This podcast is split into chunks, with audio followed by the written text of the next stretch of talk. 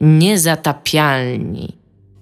Witamy w podcaście Niezatapialni w odcinku 501. Ja nazywam się Tomasz Pstrągowski, a są tu ze mną również Iga Ewa Smoleńska, która bardzo się cieszy, że jesteśmy już w 501 odcinku podcastu Niezatapialni. I Dominik Gąska, tak, fajnie znowu mieć numerację. Jakoś tak dziwnie, takie krótkie przywitanie, takie, że to po prostu tytuł, odcinek i tyle, i lecimy. Um, tak, będziemy dzisiaj rozmawiać o giereczkach, ku zaskoczeniu was wszystkich. Um, głównym tematem będzie gówno burza i gówno sztorm, który się dzieje dookoła e, Call of Duty Modern Warfare 3. Obowiązek znów zadzwonił. E, tak, obowiązek znów zadzwonił. Okazuje się swoją drogą taki, taki fun fact na boku, o którym e, nie będzie, znaczy nie, nie ma w tych newsach przynajmniej, o których mówiłem, że, że opłaca się nazywać gry tak samo, bo review bombing poszedł na stary Modern Warfare 3 trochę. więc, więc osiągnęli coś ty, tymi tytułami. E, będziemy rozmawiać również o tym, że Sony i Xbox porzucają integrację z Xem, zwanym kiedyś jako Twitter. E, I czy to w ogóle kiedykolwiek miało jakikolwiek sens? Takie, takie pytanie otwarte mam dla wszystkich. E, I być może porozmawiamy o tym, że Nintendo chciałoby e, kręcić Zeldę od lat, jak nie dekad, ale się bardzo boi, ma duże wątpliwości, nie wie co zrobić i, i w ogóle mu przykro. Dobra. Ale zacznijmy od Dominika. Co jest grane u ciebie, Dominiku? Cze cześć Tomku i cześć Igo. Chyba już się witałem. Nie cześć wiem, Dominik. Nie wiem, że ze słuchaczami się... Cześć Tomek. Hello. Nie, nie, wiem, czy z wami się witałem. Do, miło was widzieć. Obejrzałem ostatnio dwa filmy. Miałem fazę. Właściwie to chciałem obejrzeć jeden film, bo już jakiś czas temu ktoś mi zwracał uwagę. Ja chyba słyszałem o tym wcześniej, albo dopiero się. Nie, chyba się dowiedziałem w ogóle. Ktoś pisał w komentarzach. Mogłem sobie zanotować imię bądź ksywę tego kogoś, to mógłbym podziękować albo nie podziękować o tym za chwilę. Że film ja, Flora... zawsze, masz taki zawsze wybieg, jak mówisz o kimś z naszych słuchaczy, że nie wiesz, czy chce, żeby publicznie dane Akcja. O, to jest smart. Gdybyś tylko o tym wiedział minutę temu. Bardzo mądre, postaram się zapamiętać. Film Flora i Syn, po angielsku Flora and Son, czyli tłumaczenie jest bardzo wierne i oczywiście nie wymagało dużo pracy od tłumacza, to chyba najlepiej w ogóle. Jest to nowy film Johna Carneya. Johna Carneya możecie znać bądź nie znać jako reżysera irlandzkiego filmów muzycznych głównie. Najbardziej oczywiście Sing Street na zawsze w sercu, ale też mm, Once, taki znany i trochę bardziej może alternatywny, trochę mniej taki Chociaż Sing Street też było raczej mało znane. I parę innych jeszcze było. Chyba Begin Again taki był film, to jeszcze starszy jego. Generalnie człowiek jest, no, powiedzmy, ma pewną rzecz, którą robi, i, i są to takie właśnie sympatyczne filmy o muzyce, o tworzeniu muzyki, o relacjach, które się wokół tworzenia muzyki tworzą. I film Flora i Syn został, jest dostępny i został wyprodukowany przez firmę Apple i jest dostępny na Apple TV. I ja się nie spodziewałem, znaczy nie spodziewałem się. Z jednej strony to jest człowiek od Sing Street, który jest moim ukochanym filmem, więc może się trochę spodziewałem, ale z drugiej strony też prawda jest taka, że ja nie potrzebuję dużo od takiego filmu. Ja się łatwo wzruszam, ja kupuję taki sentymentalny, ten Carney bardzo w taki celuje, w taki właśnie ładny sentymentalizm, który do mnie trafia. Takie, że wszystko da się zwyciężyć po tego muzyki. Te jego piosenki są ładne, takie miłe i te filmy są generalnie takie optymistyczne. Belfast, zobacz. Obejrzę, tak, tak. To zupełnie z innej mańki, nie? Ale też Irlandia. Irlandia, muzyka i film. nie jego w każdym razie. I ten film mi się strasznie nie podobał, niestety. U, jest, jaki jest, plot twist. No jest, właśnie, Maria, no. wszystko, aż wszystko prowadziło do zupełnie czegoś innego, nie? Jestem bardzo rozczarowany tym filmem. Jestem tym bardziej rozczarowany, że on ma bardzo pozytywne recenzje na E, na Rotten Tomatoes, ma tam jakiś wysoki procent, nie pamiętam już, recenzje widzów też są pozytywne, więc wszystko mi nastrajało, że to będzie spoko film. To jest... Okej, okay, najpierw o czym jest ten film. Być może zawiązanie jego akcji was nie zadziwi szczególnie. Główną, je, głównymi bohaterami jest Flora, która I? jest samotną matką mieszkającą w Irlandii i jej syn. E, ona jest, nie wiem czy jest rozwiedziona, czy jest w separacji ze swoim mężem, w każdym razie wychowuje tego syna samego znaczy sama i ten syn jest takim oczywiście, nie wiem, nastolatkiem, z takim raczej, z takiego powiedzmy młodszych nastolatków, to jest chyba 13-14 lat i jest oczywiście takim chłopakiem z problemami, tak? Który jakieś tam w bójki się wdaje, jakieś tam drobne kradzieże. Parę razy już policja przyjeżdżała do nich do domu i tam jest pod jakąś tam, nie wiem, czy pod jakimś nadzorem kuratorskim, czy czymś takim, jakkolwiek to się w Irlandii nazywa. W każdym razie mówią na, prawie na początku filmu, że jeżeli jeszcze raz, jeszcze jeden coś, jeszcze, jeszcze raz coś przeskrobie, to już ten jego, ten y, jakiś tam policjant, który go, mm, który się zajmuje jego sprawą, już mówi, że nie będzie w stanie go więcej z kłopotów wyciągać. I jego matka z drugiej strony ma takie wrażenie, oprócz tego, że ten jest taki, takie problemy sprawia, to ma wrażenie, że, mm, że jakoś nie łapie kontaktu z nim. Więc w pewnym momencie postanawia kupić mu gitarę żeby ten syn się zaczął uczyć muzyki, żeby zaczął znajdować ujście Mm, dla swojej energii w tworzeniu muzyki. Więc mniej więcej możecie się w tej chwili domyślać, jak dalsza część tego filmu przebiega. I trochę tak jest, a trochę tak nie jest. On próbuje troszkę mm, jakby zrywać z tym schematem, że tutaj nagle on odkryje piękno muzyki i nagle zacznie się uczyć tej gry na gitarze, bo tak się nie dzieje. De facto to ona tak naprawdę zaczyna się uczyć gry na gitarze, więc w tym sensie on jakby nie chce, on wyrzuca tą gitarę w ogóle, odmawia jej, więc ona jakby idzie w tą stronę nauki gry na instrumencie i w toku tej nauki poznaje, jest taki znany amerykański aktor, którego oczywiście nazwiska zapomniałem, ale mam tutaj otwarty, więc zaraz wam powiem. Chris Pratt. nie, nie. Mm, nie? To Joseph nie Gordon, Gordon, Gordon Joseph Levitt, który jest nauczycielem gry na gitarze i uczy tytułową florę gry na gitarze przez YouTube'a, czy tam przez jakiś serwis streamingowy. W każdym razie on wykupuje lekcje i ma jakieś lek i ma nie, przez YouTube'a nie, na YouTubie go znajduje, a później łączy się z nim przez jakiegoś Skype'a czy coś, bo on lekcje robi na żywo, to nie jest tak, że ona je kupuje, więc oni gadają ze sobą. No i oczywiście ona się uczy tej gry na gitarze, ale też się z nim zakochuje i tak dalej, i tak dalej. Nie? Tam nie będę całego filmu opowiadał. Tylko, że to wszystko, co się w tym filmie dzieje i właśnie on taki próbuje być troszkę nieschematyczny, próbuje trochę zrywać z tym schematem właśnie, że to tutaj, tak jak było w Sing Street, czyli że nastolatek potęgą muzyki zdobywa serce dziewczyny, tylko bardziej ta muzyka ma z jednej strony pomóc temu synu, bo on zaczyna tworzyć trochę inną muzykę, on zaczyna tworzyć jakąś tam oczywiście jakiś rap, czy jakąś elektronikę, bo już nie chce grać na gitarze jak, jak matka.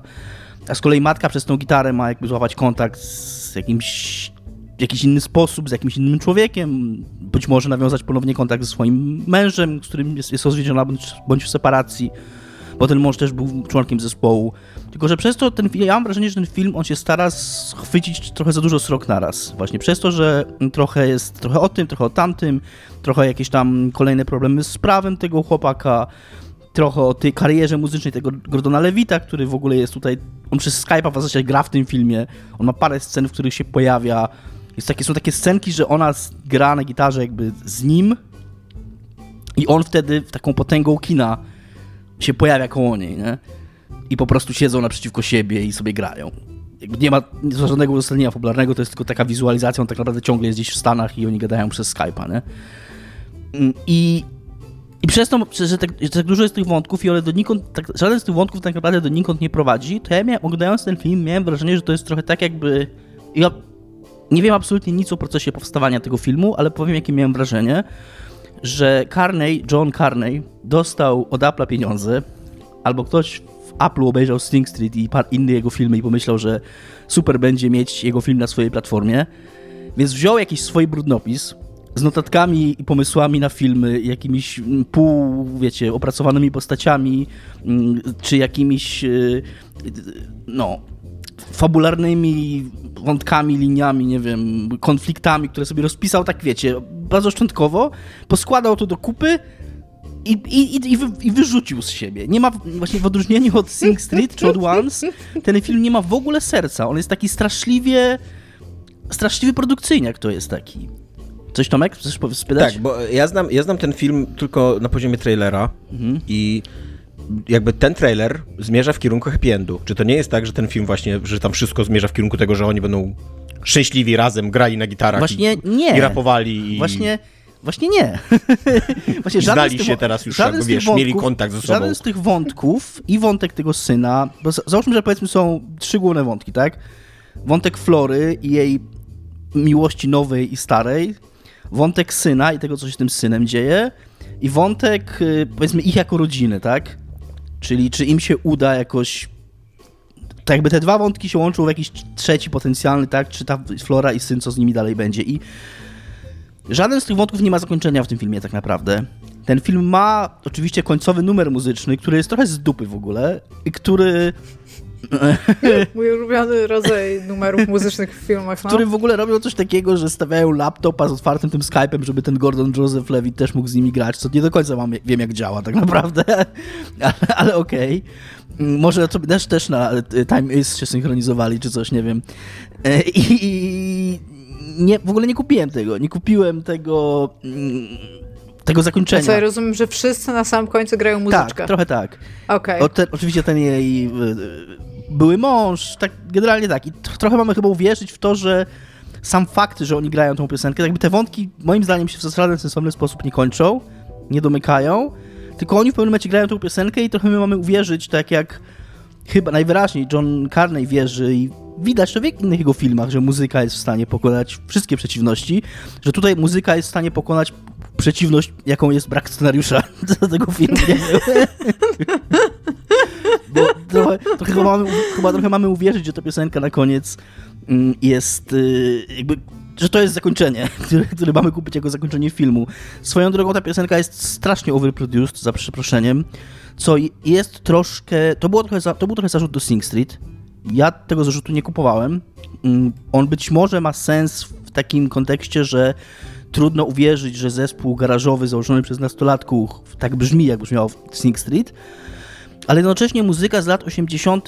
kojarzy się z taką trochę właśnie, w cudzysłowie powiedzieć, takim przeprodukowaniem. Nie wiem, jak to się po polsku mówi. No, takie, Ale w Sing Street to jeszcze było takie troszeczkę zawieszone na zasadzie, że ten dzieciak sobie wyobrażał, jak oni brzmią, Dokładnie. Nie? W sensie on miał jakiś taki daydreaming na temat tych kawałków, które grali. Dokładnie, więc jakby mo- i plus ta stylistyka lat 80., którą oni naśladowali, jakiś The Cure, czy, czy jakieś takie Duran Duran, jakieś Depeche Mode, tak, to była tak, taka wczesna elektronika, to było takie, że się ludzie zachłysnęli tymi wszystkimi efektami komputerowymi, bajerami, które można było robić, nie?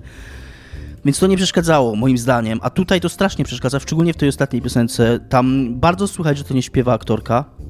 Być może zaraz ktoś wygoogla po tym odcinku, że to ona śpiewa. Jeżeli tak, to jakoś to tak nagrali, że brzmi zupełnie inaczej. I ten dźwięk, oni grają ten kawałek w jakiejś knajpie, na jakimś takim open mic w ogóle. To w ogóle nie brzmi. Nie ma... I tam też jest ten typ z YouTube'a? Tak, tak. I też gra? tak, no jakby jest komputer postawiony, z, koło zespołu stoi komputer i, i on gra z nimi przez ten komputer. E, I jest jeszcze jeden kuriozalny element tego filmu, o którym muszę powiedzieć. To jest film wyprodukowany przez Apple. Przez to, że to jest film wyprodukowany- przez Apple, to To oczywiście wszyscy, dlatego ten komputer tam gra główną rolę. Oczywiście wszyscy bohaterowie korzystają z iPhone'ów i mm, MacBooków, co też troszkę, wiesz, oni, ona jest jakąś samotną matką, raczej niezbyt zamożną, żyjącą w takim raczej małym mieszkaniu gdzieś w Irlandii, w którym widać ogólnie, że im się nie przelewa, ale oczywiście jej syn ma super nowy, nowieśkiego MacBooka i, i nie tylko jakby nie, nie tylko, ja nie mówię, że mniej zamożni ludzie nie mogą mieć MacBooków, nie? Tylko, że ten MacBook jest oczywiście filmowany tak, jak musi być filmowany MacBook, czyli no w każdym ujęciu, w każdym kadrze jest czyściutki, lśniący, jakby jest głównym elementem tego kadru i to jest tam, wiesz, módl się do MacBooka, nie? Jakby, co w zestawieniu... jeszcze śpiewa głosem tego, Tak, Lewita. tak, tak. Co w zestawieniu z całą resztą scenografii, nie? Która raczej stara się być taka gritty, za przeproszeniem, taka, no wiecie, nie taka właśnie lśniąca, wyciskana, tylko taka poka- pokazująca, że ludzie tam faktycznie żyją, nie? Mm, To, to strasznie źle wygląda. I jest, w dodatku jest scena w tym filmie, która jest kuriozalna, która jest w ogóle reklamą programu GarageBand, który jest na MacBookach, który pozwala tworzyć muzykę, w której to ten syn Flory pokazuje jej właśnie, jak on sobie w tym GarageBand tworzy muzykę i ona, to są mniej więcej dzisiejsze czasy, no, nie jest podany rok, no, ale mają MacBooki i iPhony nowe, tak? I ona, ona opowiada jej o tym GarageBand, a ona się zachowuje jak człowiek, któremu pierwszy raz pokazano komputer, nie? I on mówi, no i tutaj mogę wcisnąć i będzie perkusja i ją zapędzić. Ona, o ja i możesz zrobić, że tam perkusja będzie, o mój Boże, nie?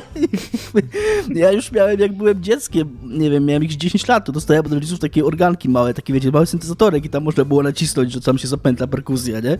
I ona jakby pierwszy raz w ogóle widziała, że what amazing what we can do with computers these days, nie? Co ewidentnie jest takim, ja nie mówię, że GarageBand to jest jakiś zły soft, spoko dla amatorskiego tworzenia muzyki, pewnie tak, ale sposób, w jaki oni mówią o tym, przez kilka minut, to jest cała scena o tym, nie? To jest ewidentnie w ogóle jakieś rzucone przez, albo pewnie jakiś wymóg Apple'a, żeby to zrobić i mam wrażenie, że John Carney trochę nie chciał tego filmu zrobić i, i nie wiem, czy popadł w jakieś problemy finansowe, czy coś. Nie no, nie chcę tak gadać, nie powinienem tak mówić, ale moim zdaniem ta scena trochę uosabia jaki jest ten film. To jest taki strasznie produkcyjniak, który próbuje troszkę takim sentymentalizmem i takim właśnie udawaniem tego, on próbuje udawać, że jest tym, czym było Sing City, czym było Once, że jest takim właśnie pełnym serca optymistycznym filmem, a tak naprawdę jest y, straszną, tako, straszną taką korporacyjną wydmuszką, w której ani u aktorów nie widzę serca dla tego filmu, ani, u, ani w tej muzyce. Nie, zapamiętałem ani jednej piosenki z tego filmu. Mm, Jest w ogóle jeden kawałek, powiedzmy taki rapowy, który ten syn nagrywa w tym filmie. I, i, i troszeczkę jest takie wrażenie, bo oczywiście muzykę całą Karnej pisał, tak jak, tak jak Czy jest o koksie i kręceniu dupą? jest troszeczkę. Jest nie, właśnie to jest trochę tak jak na zasadzie tego mema z How Do You Do Fellow Kids, nie? Że tam 60-letni czy 70-letni facet, nie wiem on ma lat, no ale jest duży, tak? Dużym panem już jest. Mm, nagrywa tak jak mu się wydaje, że 72 rok, no ma 50 lat. To może To 70, jest- 70 to trochę przesadziłem, no tak, tak. No jest 10 lat starszy od nas tak naprawdę, nie jest jakimś... No ale jest 50-letnim facetem, tak jest powiedzmy nie do końca być może, mm, wiesz, ma rozumie, czym się młodzież zajmuje. Ja już, mi się wszystko przesunęło, nie? Przez to, że ja mam 40 lat, to wydaje mi się, że ja jestem młody, a starzy ludzie to są tacy, co mają 70, nie? I strasznie mi się to nie podobało też, ten, ten rapowy kawałek i takie to było wszystko, nie wiem. No nie polecam generalnie, więc tyle mam do powiedzenia. A krótko jeszcze widziałem również film Free Guy z Ryanem Reynoldsem. Film Shona Lewiego, który ja to znam skądś to nazwisko swoją drogą. Jeszcze jak oglądałem ten film, on mi się skądś kojarzył. On jest dyrektorem, dyrektorem, reżyserem i producentem filmowym. I on mi się wydaje, że on był jako, tak, on był jako producent w Arrival na przykład zaangażowany. No w każdym razie wracając do Free Guy, to jest to takie gierkowe Truman Show z Ryanem Reynoldsem, który jest bohaterem, jest NPC-em w takim trochę GTA Online. I włączyłem ten film po obejrzeniu tego Flora i Syn, bo chciałem... Miałem ochotę na film i tamten mnie rozczarował i przeglądałem sobie Disneya, zobaczyłem, że to jest na Disneyu, więc włączyłem.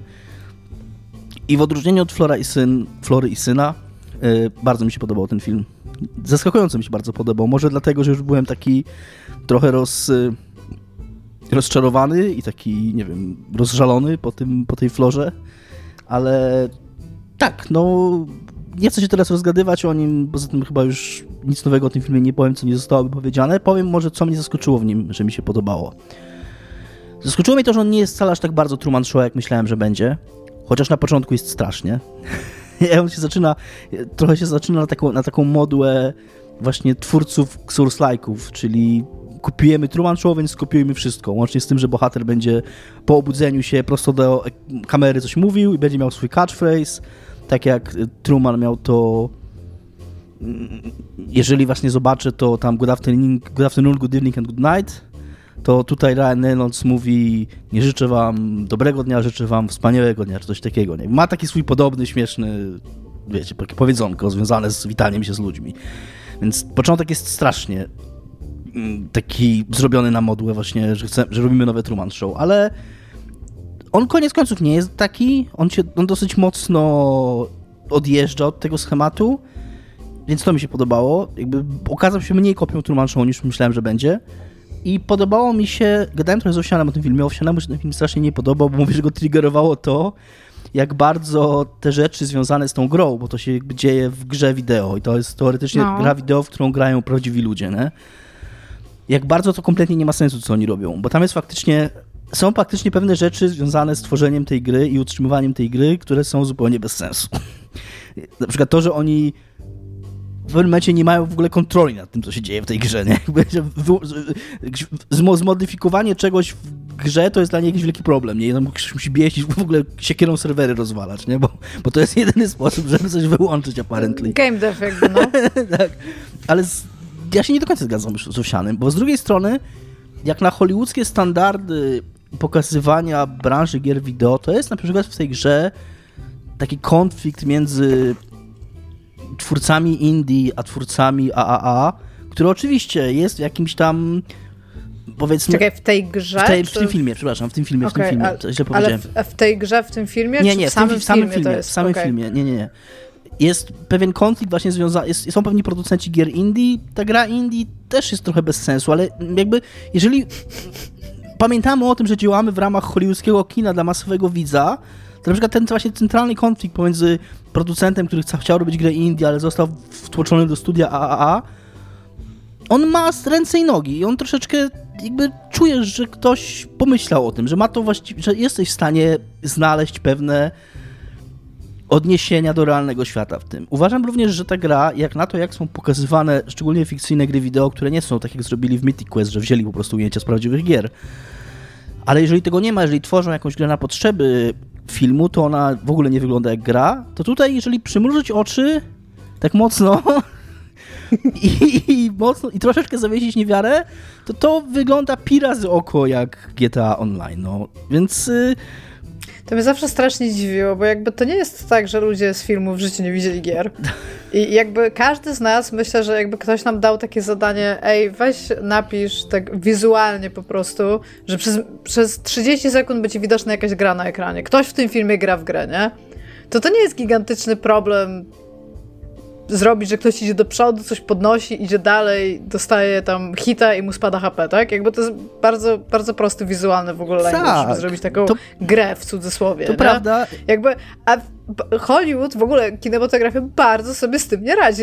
tak, tak, jakby w życiu ludzie nie widzieli gier. To jest prawda, ale wydaje mi się, że oni, no w sensie jest ten konflikt zawsze, że to musi dobrze wyglądać na ekranie, nie? Więc no nie wiem, nie, nie, nie byłem nigdy w tym miejscu, ale faktycznie ta gra nie wygląda jakoś super, ale i tak byłem zaskoczony, jak, że wygląda nieźle. Potrafi być tym zabawny, mi się go spoko oglądało. Nie jest to żadne arcydzieło, ma super scenę z debuggingiem, gdzie, bo jak tą gra jest pokazywana, jak ludzie w nią grają, to ona wygląda tam, mówię, pi razy oko jak gra wideo. W takim, no, a ale jak pokazywani są bohater, jakby ci NPC z ich punktu widzenia, z punktu widzenia Ryana Reynoldsa, to to są normalne, normalni ludzie biegają, nie? Dla niego to jest z jego punktu widzenia i większość tego, co się dzieje w tej grze, widzimy jak normalne miasto z normalnymi ludźmi. Jest zajebista scena, jak tam on z kimś gada, czy coś tam, ten, a w tle typ po zabiciu wroga tam tylko tibaguje, nie? Normalny, prawdziwy aktor, nie? Więc to jest, to jest nawet śmieszne. Ma takie momenty właśnie, że, że czuć, że tam pracowali nad tym ludzie, którzy przynajmniej stali koło gier wideo, nie? Więc y, jest to na Disneyu, jest to dużo lepszy sposób na spędzenie dwóch godzin niż Flora i Syn. Więc gdybym miał któryś z tych dwóch filmów polecić, to nie jakoś strasznie, ale ja się spoko bawiłem, więc, więc jestem zadowolony. Ja mam w ogóle e, tak niskie wymagania od Hollywood pokazującego gry, że jak pokazują na przykład kolesia, który siedzi na jakiejś kanapie z padem i ma konsolę przed sobą i na, i na telewizorze leci gra i jakby te takie podstawy się zgadzają i ta gra na przykład wygląda jak tam Modern Warfare albo FIFA, to już myślę, okej, okay, okej, okay, ktoś zrobił research. że to nie jest tam, że nie wiem, że nożami w telewizor rzuca albo kurde w wiarze biega, kurde, co nie. Tylko, że po prostu siedzi na kanapie i gra. że tak, pady się ja zgadzają z konsolą mniej więcej, co nie. Ja miałam tak, e, wiecie, jak w serialach się pokazuje, że ktoś jest takim nerdem i gra w grę i to zwykle jest tak, że na przykład jesteś tam jego przyjaciele, że nie widzisz tej gry, jakby, tak, bo zwykle tam sitcomy widzisz z pozycji telewizora, e, ale widzisz, że siedzi tam z padem i żeby pokazać, jacy dziwni są ci gracze, to ci tam te inne postaci przychodzą raz na jakiś czas i się pytają, co ta osoba robi w grach, nie? I to jest zawsze tak, że to zaczyna jakoś tak normalnie, na zasadzie, a tutaj właśnie zacząłem, to jest moja wioska, coś tam, ten spoko, nie? Ale jak już przychodzę następnym razem, to tam, no, właśnie ratuję tam ziemię z ko z przestrzeni kosmicznej pozaziemskiej, nie? Albo coś takiego, że to jest, tak eskaluje, nie? To ja tak miałem, jak Tomek grał w Baldur's Gate 3. Co robisz? A jestem w obozie, tutaj mam jakiegoś nowego ziomeczka, tak? A teraz gdzie? Jesteś w piekle. A czemu jesteś w piekle? A, bo przy, w jakimś domu był jakiś portal. I ja tak siedzę i potem tam, a co teraz robisz? A, walczę w kosmosie z mózgiem. I Tomek, pewnie, pewnie, jakby i właśnie tak się czułam, jak w takim sitcomie, że jakiś ziomek siedzi i gra w gry, a ja przychodzę tylko raz na jakiś czas się pytać, co robi, nie? Iga, trochę tak. powinnaś się doedukować, to bardzo dużo sensu miało, co Tomek mówi. tak, to prawda. Znaczy, ja wiem, że są te wszystkie inne rzeczy, tylko po prostu taki, wiesz, taki one-liner, jak powiesz, co robisz teraz, tak, to, to bardzo eskaluje. Nagle. Ciesz się, że on tak. tylko w jednym piekle był, bo tam jest kilka piekieł, nie? Akurat jak byłam, to był w jednym, no. No bo chyba w ogóle w grze jest tylko jedno, ale w świecie jest jak chyba 9 czy 7 piekieł. No. E, dobra.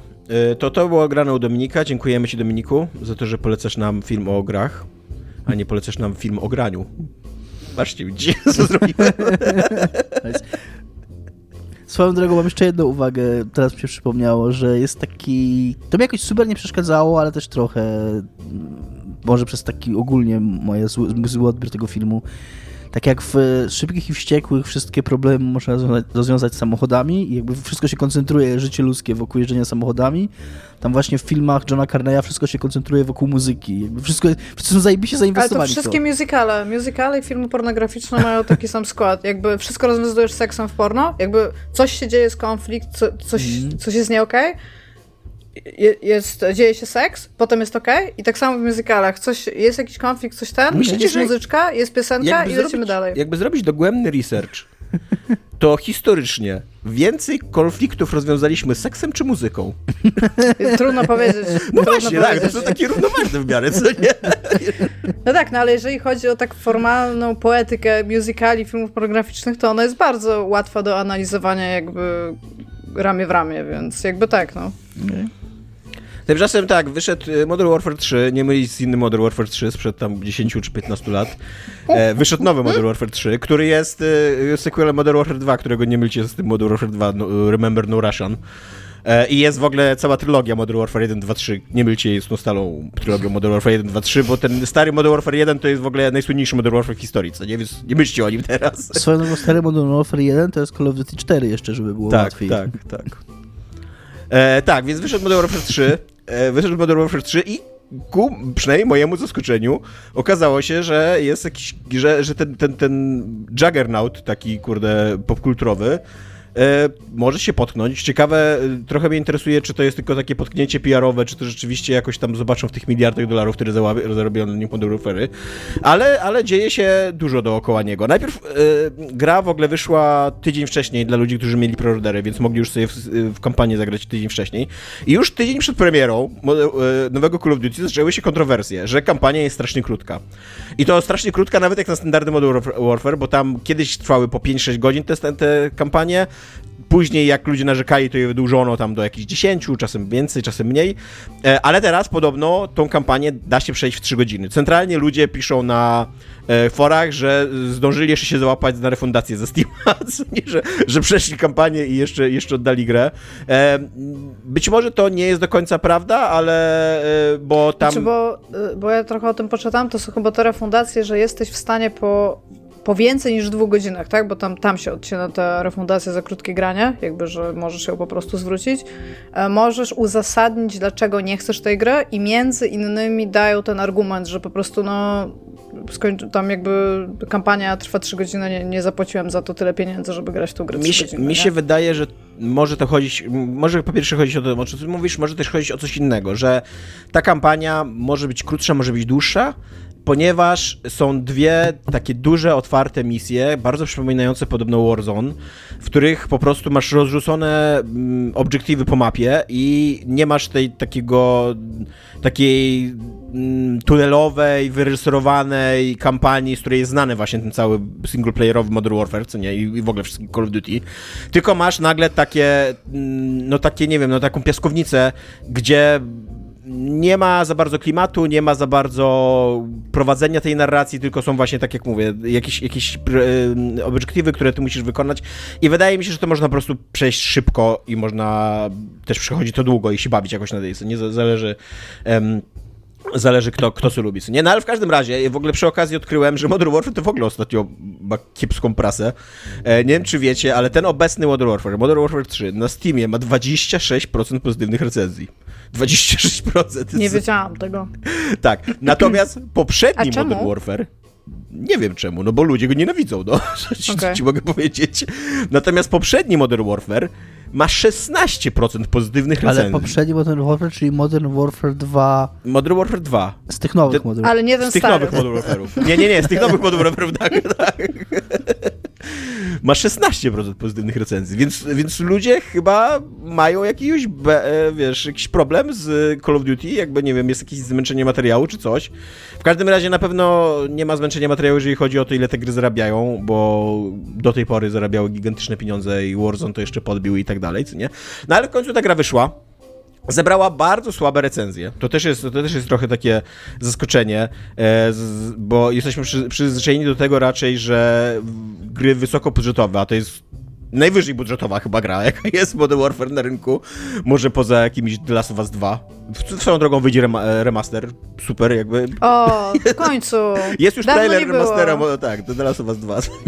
to, jest, to jest wciąż jedna z najlepiej wyglądających gier na rynku. Co, ja nie wiem, co To jest w ogóle remasterować. jedna z nowszych gier of Those, Technologicznie ona tak. jest po prostu rewelacyjna, co nie? To jak ona wygląda, jak ona brzmi i tak dalej. No ale nieważne. Może powinien zrebootować The Last of Us 2, ale zrebootować tylko od drugiej części w ogóle. Może. Może powinni w ogóle podzielić, szczerze mówiąc, bo pewnie tyle czasów włożyli w ten remaster, że trochę to jest nieuczciwe, że oni to sprzedają jak jeden produkt za, za tylko za 80 dolarów, co nie? Czy tam 70. The Jakby Last of Us gdyby- Part 2, Part 1. Tak, właśnie.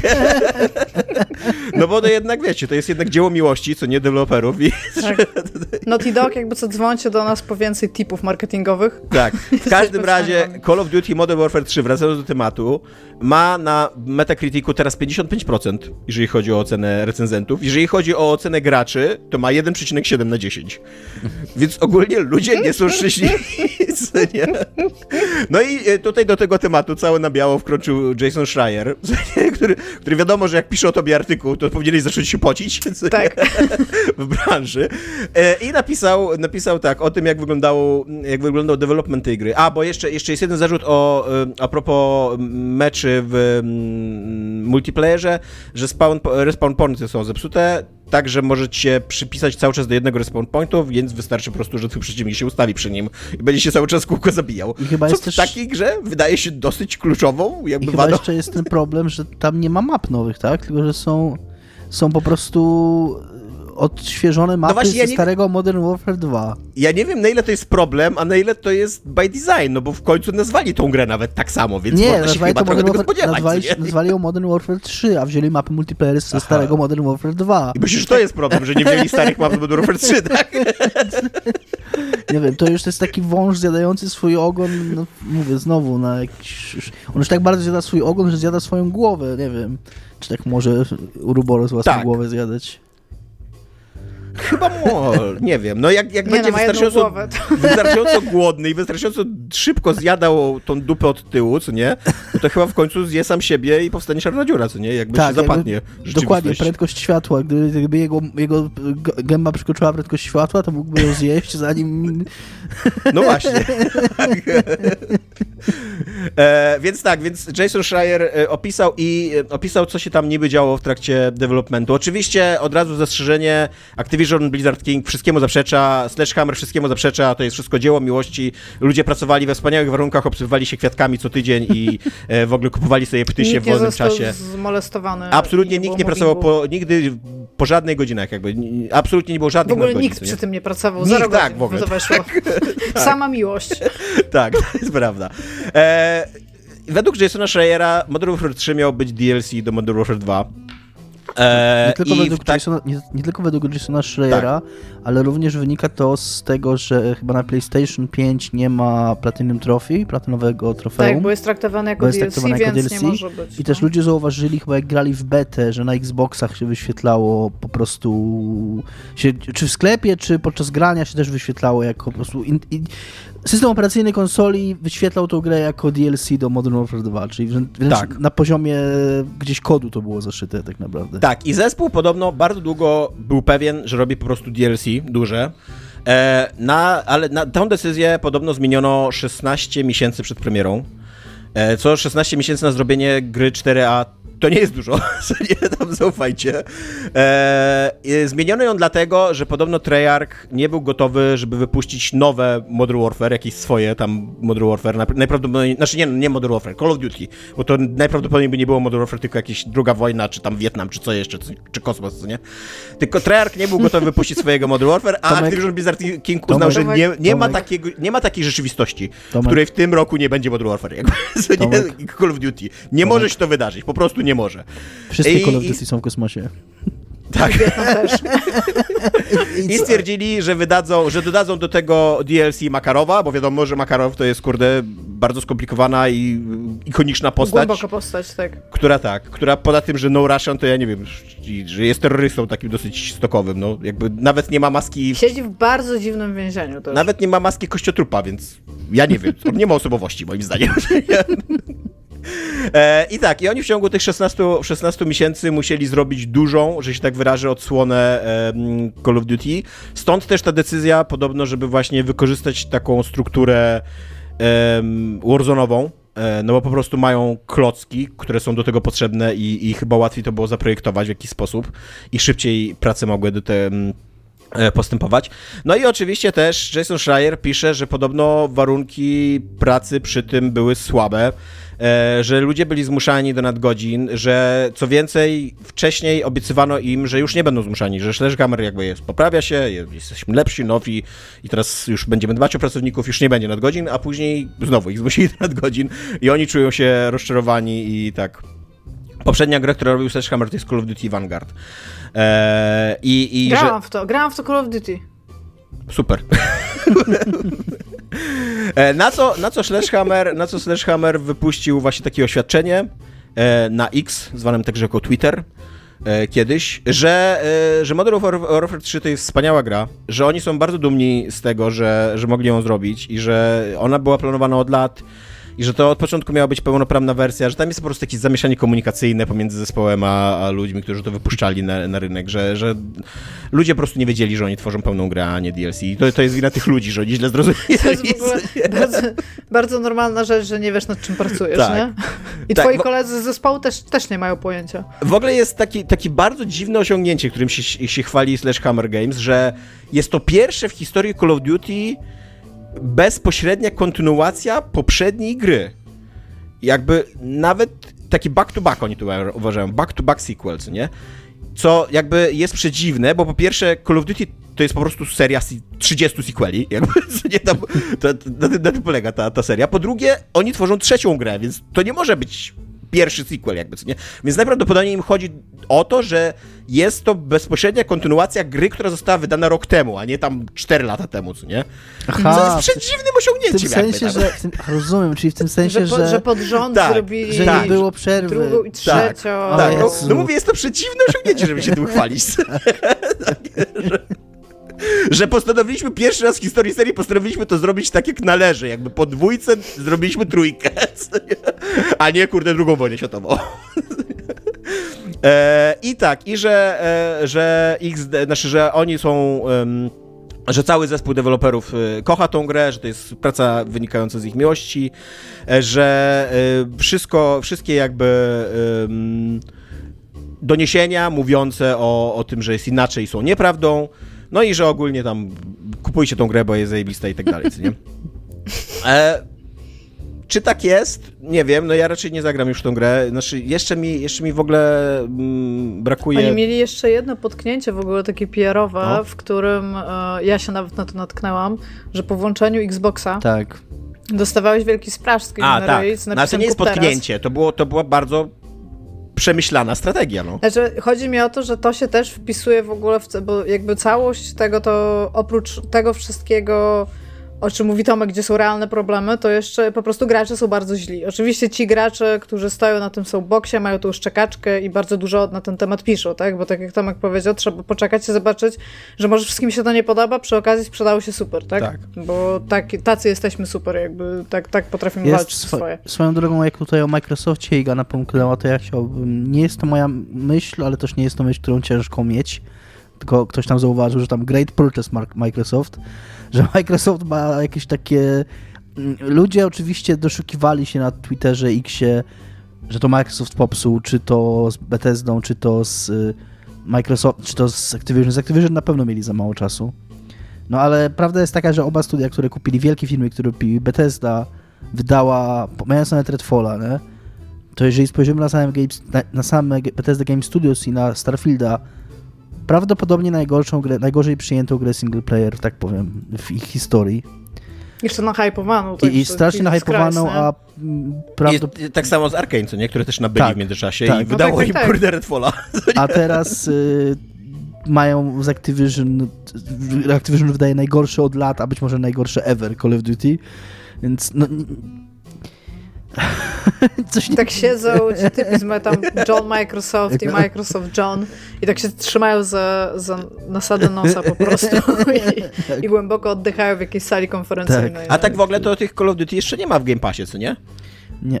No właśnie, więc to jest dziwne, że dlaczego oni ci atakują reklamą taką na całą stronę, jak, jak to no bo jest... masz automatycznie wybrany kup teraz. Ja, ja realnie myślałam, bo przecież śledzę, tak, e, jakby kupno Activision Blizzard Kida przez Microsoft.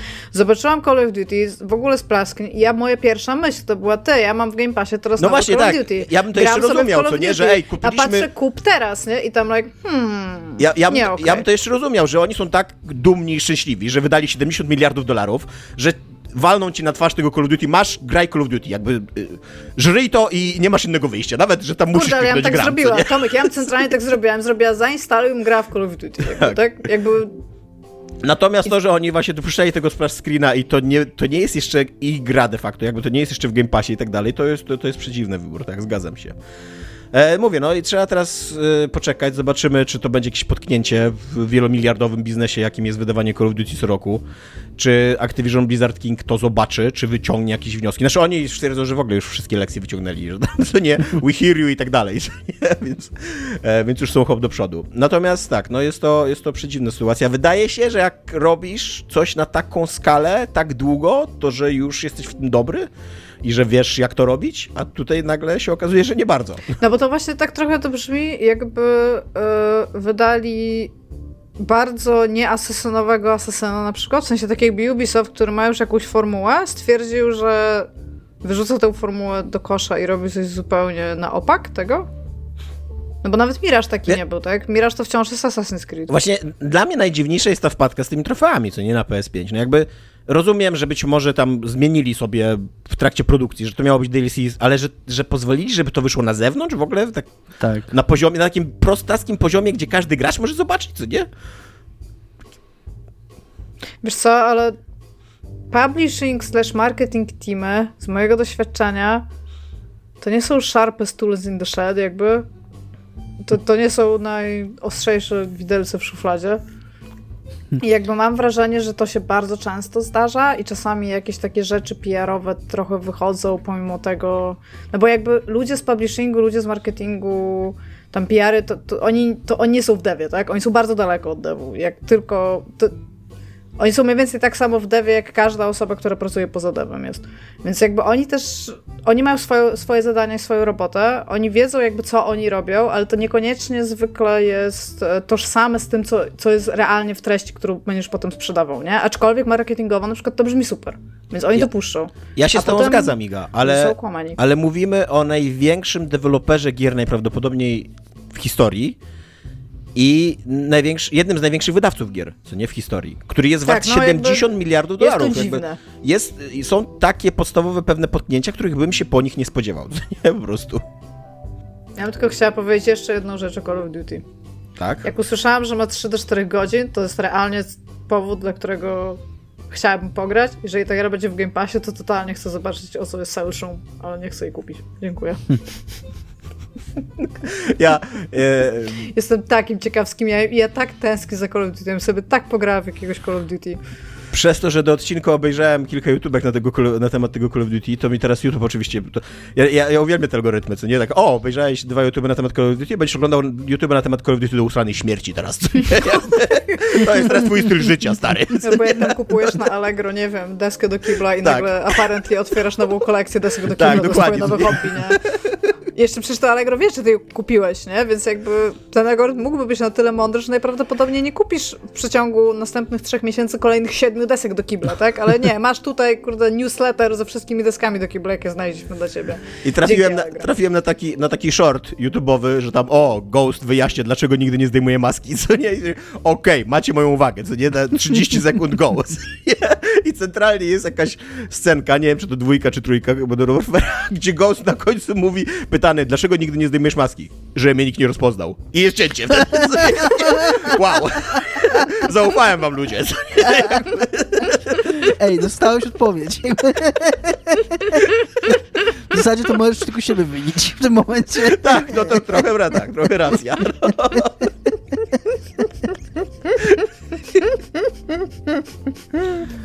Iga, co jest grane u ciebie? A ja przeszłam dwie gry. O jednej już kiedyś, bardzo dawno temu mówiłam, ale teraz realnie udało mi się ją przejść. I to jest gra studia e, Stanlock Studios, tak się nazywają. I oni wydają taką grę V-Rising, o której kiedyś mówiłam, że to jest spełnianie fantazji bycia wampirem przez rąbanie drewna i ciosanie skał i przerabianie ich na inne drewno i inne skały. Więc zaczęłam tę grę jeszcze raz, bo moja stara ekipa się z niej wykruszyła i zaczęłam ją jeszcze raz grać. I po 50 chyba dwóch godzinach udało się nam zabić ostatniego bossa tej gry. Prze nie wiem, ile drewna i kamieni przerobiliśmy w tym czasie, ile ryb musi. W ogóle to jest gra, która ma najgorszy, najgorszy minigame w łowieniu ryb. To jest po prostu, to jest taka zbrodnia, co oni tam zrobili. Wciąż się cieszę, że jest, ale to jest po prostu jakaś masakra, jak źle to zrobili. A w każdym razie udało nam się to przejść i jest jedna rzecz, o której chciałam powiedzieć, bo to jest gra, która jeszcze nie wyszła w 100%, ale ostatnio mieliśmy taką rozmowę z kilkoma deweloperami na temat tego, ile tak naprawdę trzeba włożyć pracy, jeżeli wydajesz grę w Early Accessie, z której sobie normalnie ludzie nie zdają sprawy.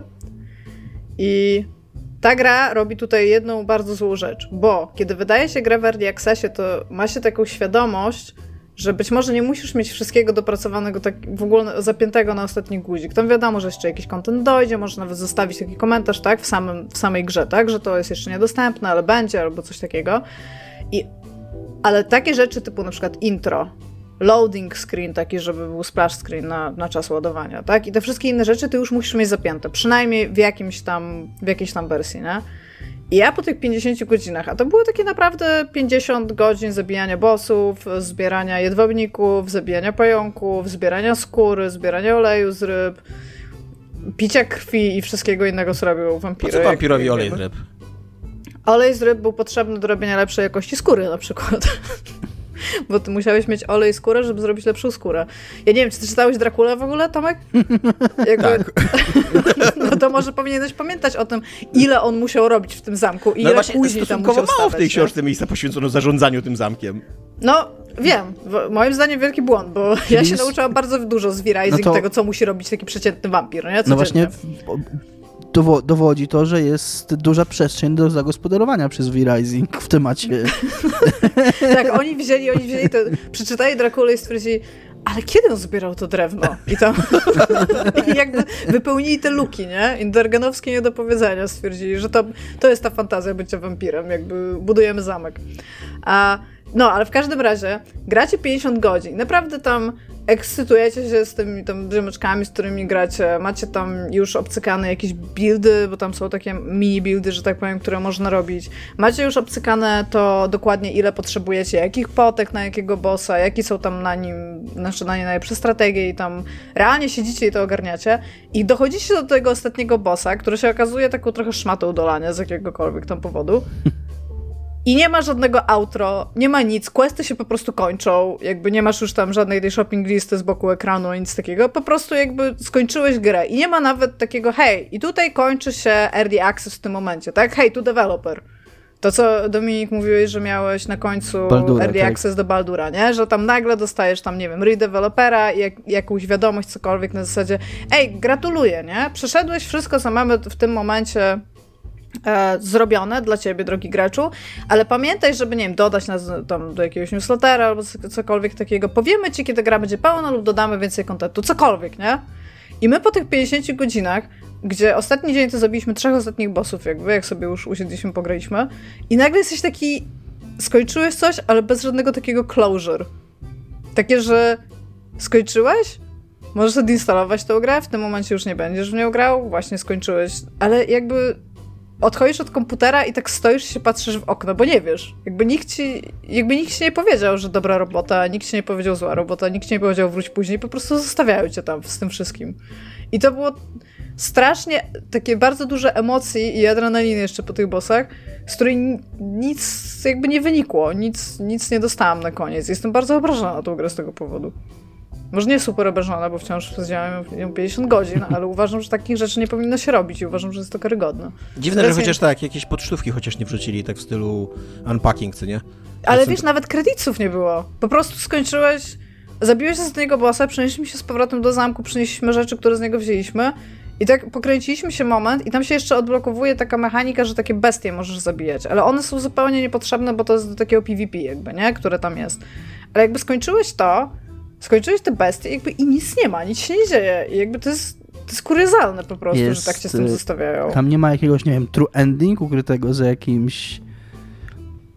No jakby, wiesz, skończyliśmy wszystkich bossów, więc no...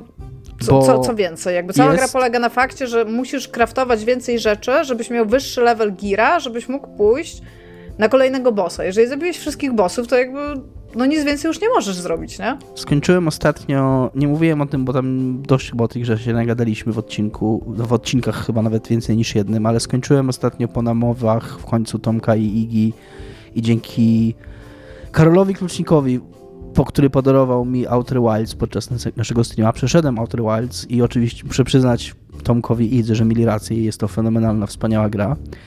I tam jest sposób, żeby tę grę skończyć wcześniej. I to nie jest takie wcześniej, jak wiecie, jak w Planescape'ie, że w pierwszym, na samym początku, gdzie wiesz, że to nie jest koniec gry tak naprawdę, tylko możesz się śmiać, że to jest speedrun, ale tak naprawdę nie jest to koniec gry. Ale jest tam moment na, jest ta pętla, nie? I jest moment na przerwanie tej pętli po prostu. I wtedy gra puszcza kredytsy. I jest to taki moment, że ktoś mógłby uznać, że to jest jego zakończenie gry i to nawet nie byłoby takie, że wiecie, tak jak w przypadku tego Planescape'a, jakby jest to w pewnym sensie jakieś kanoniczne zakończenie tej gry, nie? No tak. Więc może w tym V-Rising coś tam jest jeszcze schowane, nie czego nie odkryliście. Mi się wydaje, tak, tak szczerze, to nie czytaliśmy o tym nie wiadomo ile, tylko uznaliśmy, że jeż- masz takie drzewko bossów, że idziesz Mhm. od dołu jakby i masz takie linie, że są na, na konkretnych poziomach, są konkretni bossowie i możesz śledzić ich krew, taki, taki VFX krwi się pojawia ze strony, z której oni są gdzieś na mapie, a możesz tam pójść i ich zaciukać jakby, nie? I na samym końcu masz tam chyba level 80 i jest tam jeden boss i jakby po nim nic dalej nie ma. Są tam jeszcze te cztery legendarne bestie, tak? Ale jakby one są w osobnym drzewku. Więc w momencie, kiedy go zaciukaliśmy, to stoimy i czekamy, wiesz, czekamy na kredyt, cze- czekamy na cokolwiek, tak? Żeby nam powiedziało, nie wiem, przyjdź za pół roku, tak? Będzie więcej czegokolwiek. Nic, po prostu nic. Zostawili mnie Okej. z tym. Jestem... Było mi... Czułam jakby taką, że dobrze spełniłam jakby obowiązek, który ta gra przede mną postawiła, ale jakby zupełnie zero komentarza ze strony twórców na ten temat strasznie mnie ubodło. Jakby ktoś wyssał z ciebie krew. Dokładnie. I to taką, ja mam tam pewnie z 3% krwi. Znaczy krew z 3%, czyli nie za dobrą, taką prawie najgorszą. I no, ale tak, no jakby ogólnie myślę, że będę polecać V-Rising, jak wejdzie w 1.0. Jeżeli waszą fantazją bycia wampirem jest głównie zbieranie drewna, kamieni, łowienie ryb, które jest po prostu najgorsze i zakładanie śmiesznych czapeczek, bo oczywiście, że teraz w każdej tego typu grze się zakłada śmieszne czapeczki, to jakby spoko. Ale to, co chcę powiedzieć, to ostatnio na Game Passie, bo ja dawno nie byłam na Game Passie, jako że też sobie teraz na Xboxie gram w Wake'a wciąż, a stwierdziłam, że przejrzę Game Passa i znalazłam grę, która się nazywa Toem, ty o e m a Photo Adventure. I to jest jedna z tych takich bardzo, bardzo uroczych giereczek na jakieś 3-4 godziny, żeby skończyć w niej dosłownie wszystko. I usiadłam i sobie graliśmy z moim Tomkiem. I ona jest tak przeurocza, że stwierdziłam, że muszę o niej powiedzieć. To jest czarno-biała gra, taka 3D jakby, gdzie możesz obracać kamerą i wszystko tam możesz zobaczyć na takich mapkach, na, po, po których chodzisz. Natomiast większość elementów na niej takich poruszających się jest 2D. Nie wiem, czy graliście w Paper Mario albo w Parapę, że jest taki 2D ludzik, taki jakby sprite, tylko że jak się obracasz, to on się tak Mhm. troszeczkę obraca i jest animowany, ale że jest dwuwymiarowy jakby, nie? I jakby cały klucz tej gry jest taki, że jesteś sobie młodym ziomeczkiem, nie wiem ile to... To jest jakieś stworzonko fantastyczne, nie wiem. Powiedzmy, że jestem młodym nastolatkiem jak w Pokémonach i wyruszasz właśnie w taką podróż jak w Pokémonach, tylko że zamiast tam, kurde, Pokémona od doktora Ołka, to dostajesz aparat. I jakby twoim celem jest dotarcie do tego tytułowego toem. To nie jest powiedziane stricte, co to jest, natomiast wiadomo, że jest gdzieś daleko w górach, w tej krainie i odwiedzasz ileś map, tam odwiedzasz tam najpierw to miejsce, gdzie mieszkasz, potem odwiedzasz jakieś takie miejsce leśne, potem takie bardziej plażowe. Słucham, Dominiku. Chciałem tylko powiedzieć, że Tomka może zainteresować fakt, że gra jest czarno-biała. Tak, Bo grałem mówiłam, że jest czarno-biała. A, przepraszam. Okej. No ale w każdym razie i robimy e, zdjęcia różnym rzeczom. Ta gra nam daje takie challenge, trochę jak w tym hołku były, na zasadzie, że dostajesz taką shopping listę ze wszystkimi questami, które musisz spełnić. Jak spełnisz questa, dostajesz taką pieczątkę. Jest w ogóle sam fakt przybijania tych pieczątek na swojej kartce, to jest już fa- fajny patent, który bardzo zawsze doceniam w grach. Jeżeli masz dos- dostatecznie dużo ich, to jesteś w stanie pójść do kolejnego jakby miejsca. Więc to jest taka bardzo prosta, przygodówkowa jakby mechanika, gdzie musisz po prostu robić questy do czasu, aż nie będziesz mógł wyjść dalej. Natomiast jest na tyle ciekawa, mała i jakby cały czas absorbuje się czymś nowym, bo tam masz różne nakładki do tego aparatu, takie zupełnie logiczne nakładki do aparatu, na przykład trąbka taka do roweru, nie? To że jest jesteś w stanie... to, czego potrzeba Tak, aparatu. tak, jakby to jest, to jest pierwsza rzecz, nie lampa błyskowa, o której myślałam, że może ją dostaniesz. Nie, nie, nie, masz, masz trąbkę, nie? Poza tym tam zbierasz różne jakieś nakrycie głowy, buty, które dają ci różne umiejętności w zależności od tego, czy je założysz, ale niektóre też są stricte kosmetyczne. Są na przykład takie ciemne okulary do rozmawiania z duchami, ale możesz też nosić, nie wiem, gogle narciarskie, tak? Które tam dostajesz. I ona przez te trzy godziny tak naprawdę jest super cute, taka naprawdę super cute, także się siedzi i się tak klaszczy i się tak chichra i się czerwieni po prostu na wszystko, co tam się dzieje, takie rumieńce się dostaje jak Pikachu. Jest naprawdę super, E, plus przy okazji właśnie mówię, ona trwa z trzy godziny i przez te trzy godziny zrobisz w niej dosłownie wszystko i robi coś, czego się totalnie nie spodziewałam, czyli po tym, kiedy ją skończysz, mówi ci w sensie w kredytach i potem dostajesz też taką notkę, jak ją skończyłeś, że ona ma takie trochę New Game Plus, na zasadzie, że przez to, że oni chyba dostali więcej pieniędzy na nią niż się spodziewali, że dostaną, to skończyli tą bazową grę, a po jej zakończeniu zrobili jeszcze jeden scenariusz, takie jakby jeszcze jedno dodatkowe miejsce, które nie miało swojej racji bytu w tej podstawowej grze, ale możesz sobie grać dalej i tam masz więcej zadań do zrobienia, plus nową nakładkę na aparat i jakby poszli sobie z tym troszeczkę dalej. I to też jest super fan, tak swoją drogą. Więc ja to w ogóle super polecam, bo to jest taka, to jest jedna z tych takich giereczek indie, co sobie pograsz i będziesz się z nią dobrze czuł, nie spędzisz z nią super dużo czasu, a też przy okazji jakby jest z nią, jest super śmieszna, jest super cute. Więc jakby bardzo, bardzo polecam to. Ona jest na Steamie również. E, Wydaje mi się, że powinna, można też demo na Steamie w ogóle pobrać. E, Wydaje mi się, że ona powinna być na Switchu, w sensie bardzo jest switchowa ta gra, więc wydaje mi się, że super by to zagrało. E, Ona kosztuje na Steamie 90 zł, więc to możecie sobie policzyć, czy wolicie sobie pograć w nowe Call of Duty 3-4 godziny, czy w toem za 90 zł. Myślę, że wolicie pograć w toem. Ale tak jak mówię, w tym momencie ona jest w Game Passie, więc tak jakbyśmy powiedzieli z Dominikiem, jest totalnie za darmo dla wszystkich użytkowników Game Passa. Jak A już ja już szalenie polecam. Jak już kupiliście Game Passa w jakimś innym celu na przykład, to też możecie... Tak, na przykład jeżeli chcieliście pograć w golfa z przyjaciółmi. Tak, i, się to, i to, To- nie wyszło, to... Tak, Mi jest, już się zwrócił Game Pass, już spokojnie, już... E, tak, ale naprawdę bardzo polecam. Jeszcze jeżeli macie, nie wiem, e, partnera slash partnerkę albo tam dzieci w domu, to to już w ogóle wieczorem usiąść przy tej giereczce. Ona jest taka, ona jest strasznie prosta, to jest bardzo logiczne, co tam trzeba robić, ale też przy okazji jest właśnie taka strasznie fan. Więc bardzo, bardzo polecam. Ja może... A i zrobiło je studio Something We Made, co uważam, co uważam za już po prostu tak cute indie nazwa. A, więc tak, no. Więc bardzo, bardzo tak. Ja w to chyba jak to weszło do Game Passa, to to uruchomiłem, dosłownie z pół godziny pograłem i jakoś mi, nie, mnie nie porwało. Ale poczułem się zachęcony, więc może spróbuję, szczególnie, że krótkie. Jeszcze chyba o czym Iga nie wspomniała, to ta grafika, ona jest taka 3D, faktycznie, że niby można ją obracać, ale ona jest jednocześnie taka izometryczna jakby. No tam możesz, tak, ona jest taka w izometry, bo to, to jest rzut jakby na level. Tak. Każda, każdy cały level składa się z takich iluś pojedynczych plansz połączonych ze sobą wejściami po prostu na te rzeczy. A więc taka dioramka, żeby można je było obracać, to właśnie jest w takim troszeczkę takim rzucie izometrycznym. Tak, tak. Jest Domin- super śmieszna, naprawdę, bardzo dobrze je będę wspominać. Dominiku, a jak tam twoje to. konto na Twitterze się trzyma? Ma, ja mam konto na Twitterze, które tudzież dzisiaj z, na, jako X jest y, swoją drogą tylko zupełnie na marginesie. Mm, nie chcę wchodzić w temat Ilona Maska i nie za bardzo chcę wchodzić w temat tej nazwy, ale chciałem tylko powiedzieć, że takim dosyć ciekawym sportem jest obserwowanie to, jak artykuły prasowe w różnych serwisach, czy to gierkowych, czy niegierkowych, reagują na te nazwy, bo różnie, różnie do tego podchodzą. Czasami piszą po prostu X. W tym, w tym newsie na Eurogamerze, którego Tomek podesłał właśnie dotyczącym tego tematu, jest napisane na Twitterze w nawiasie X, jeżeli naprawdę musicie, co mnie, co mnie całkiem rozbawiło.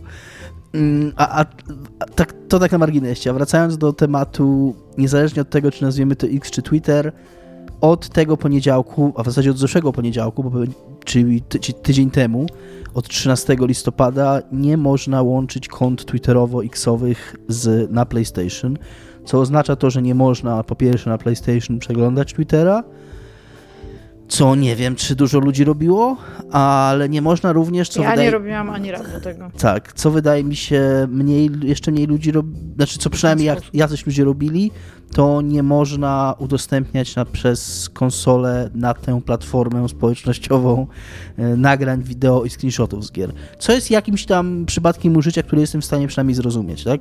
No bo przeglądać Twittera czy Xa to jednak raczej każdy chyba woli na komórce, bo jest mu najszybciej, tak przypuszczam, jako były użytkownik tej platformy.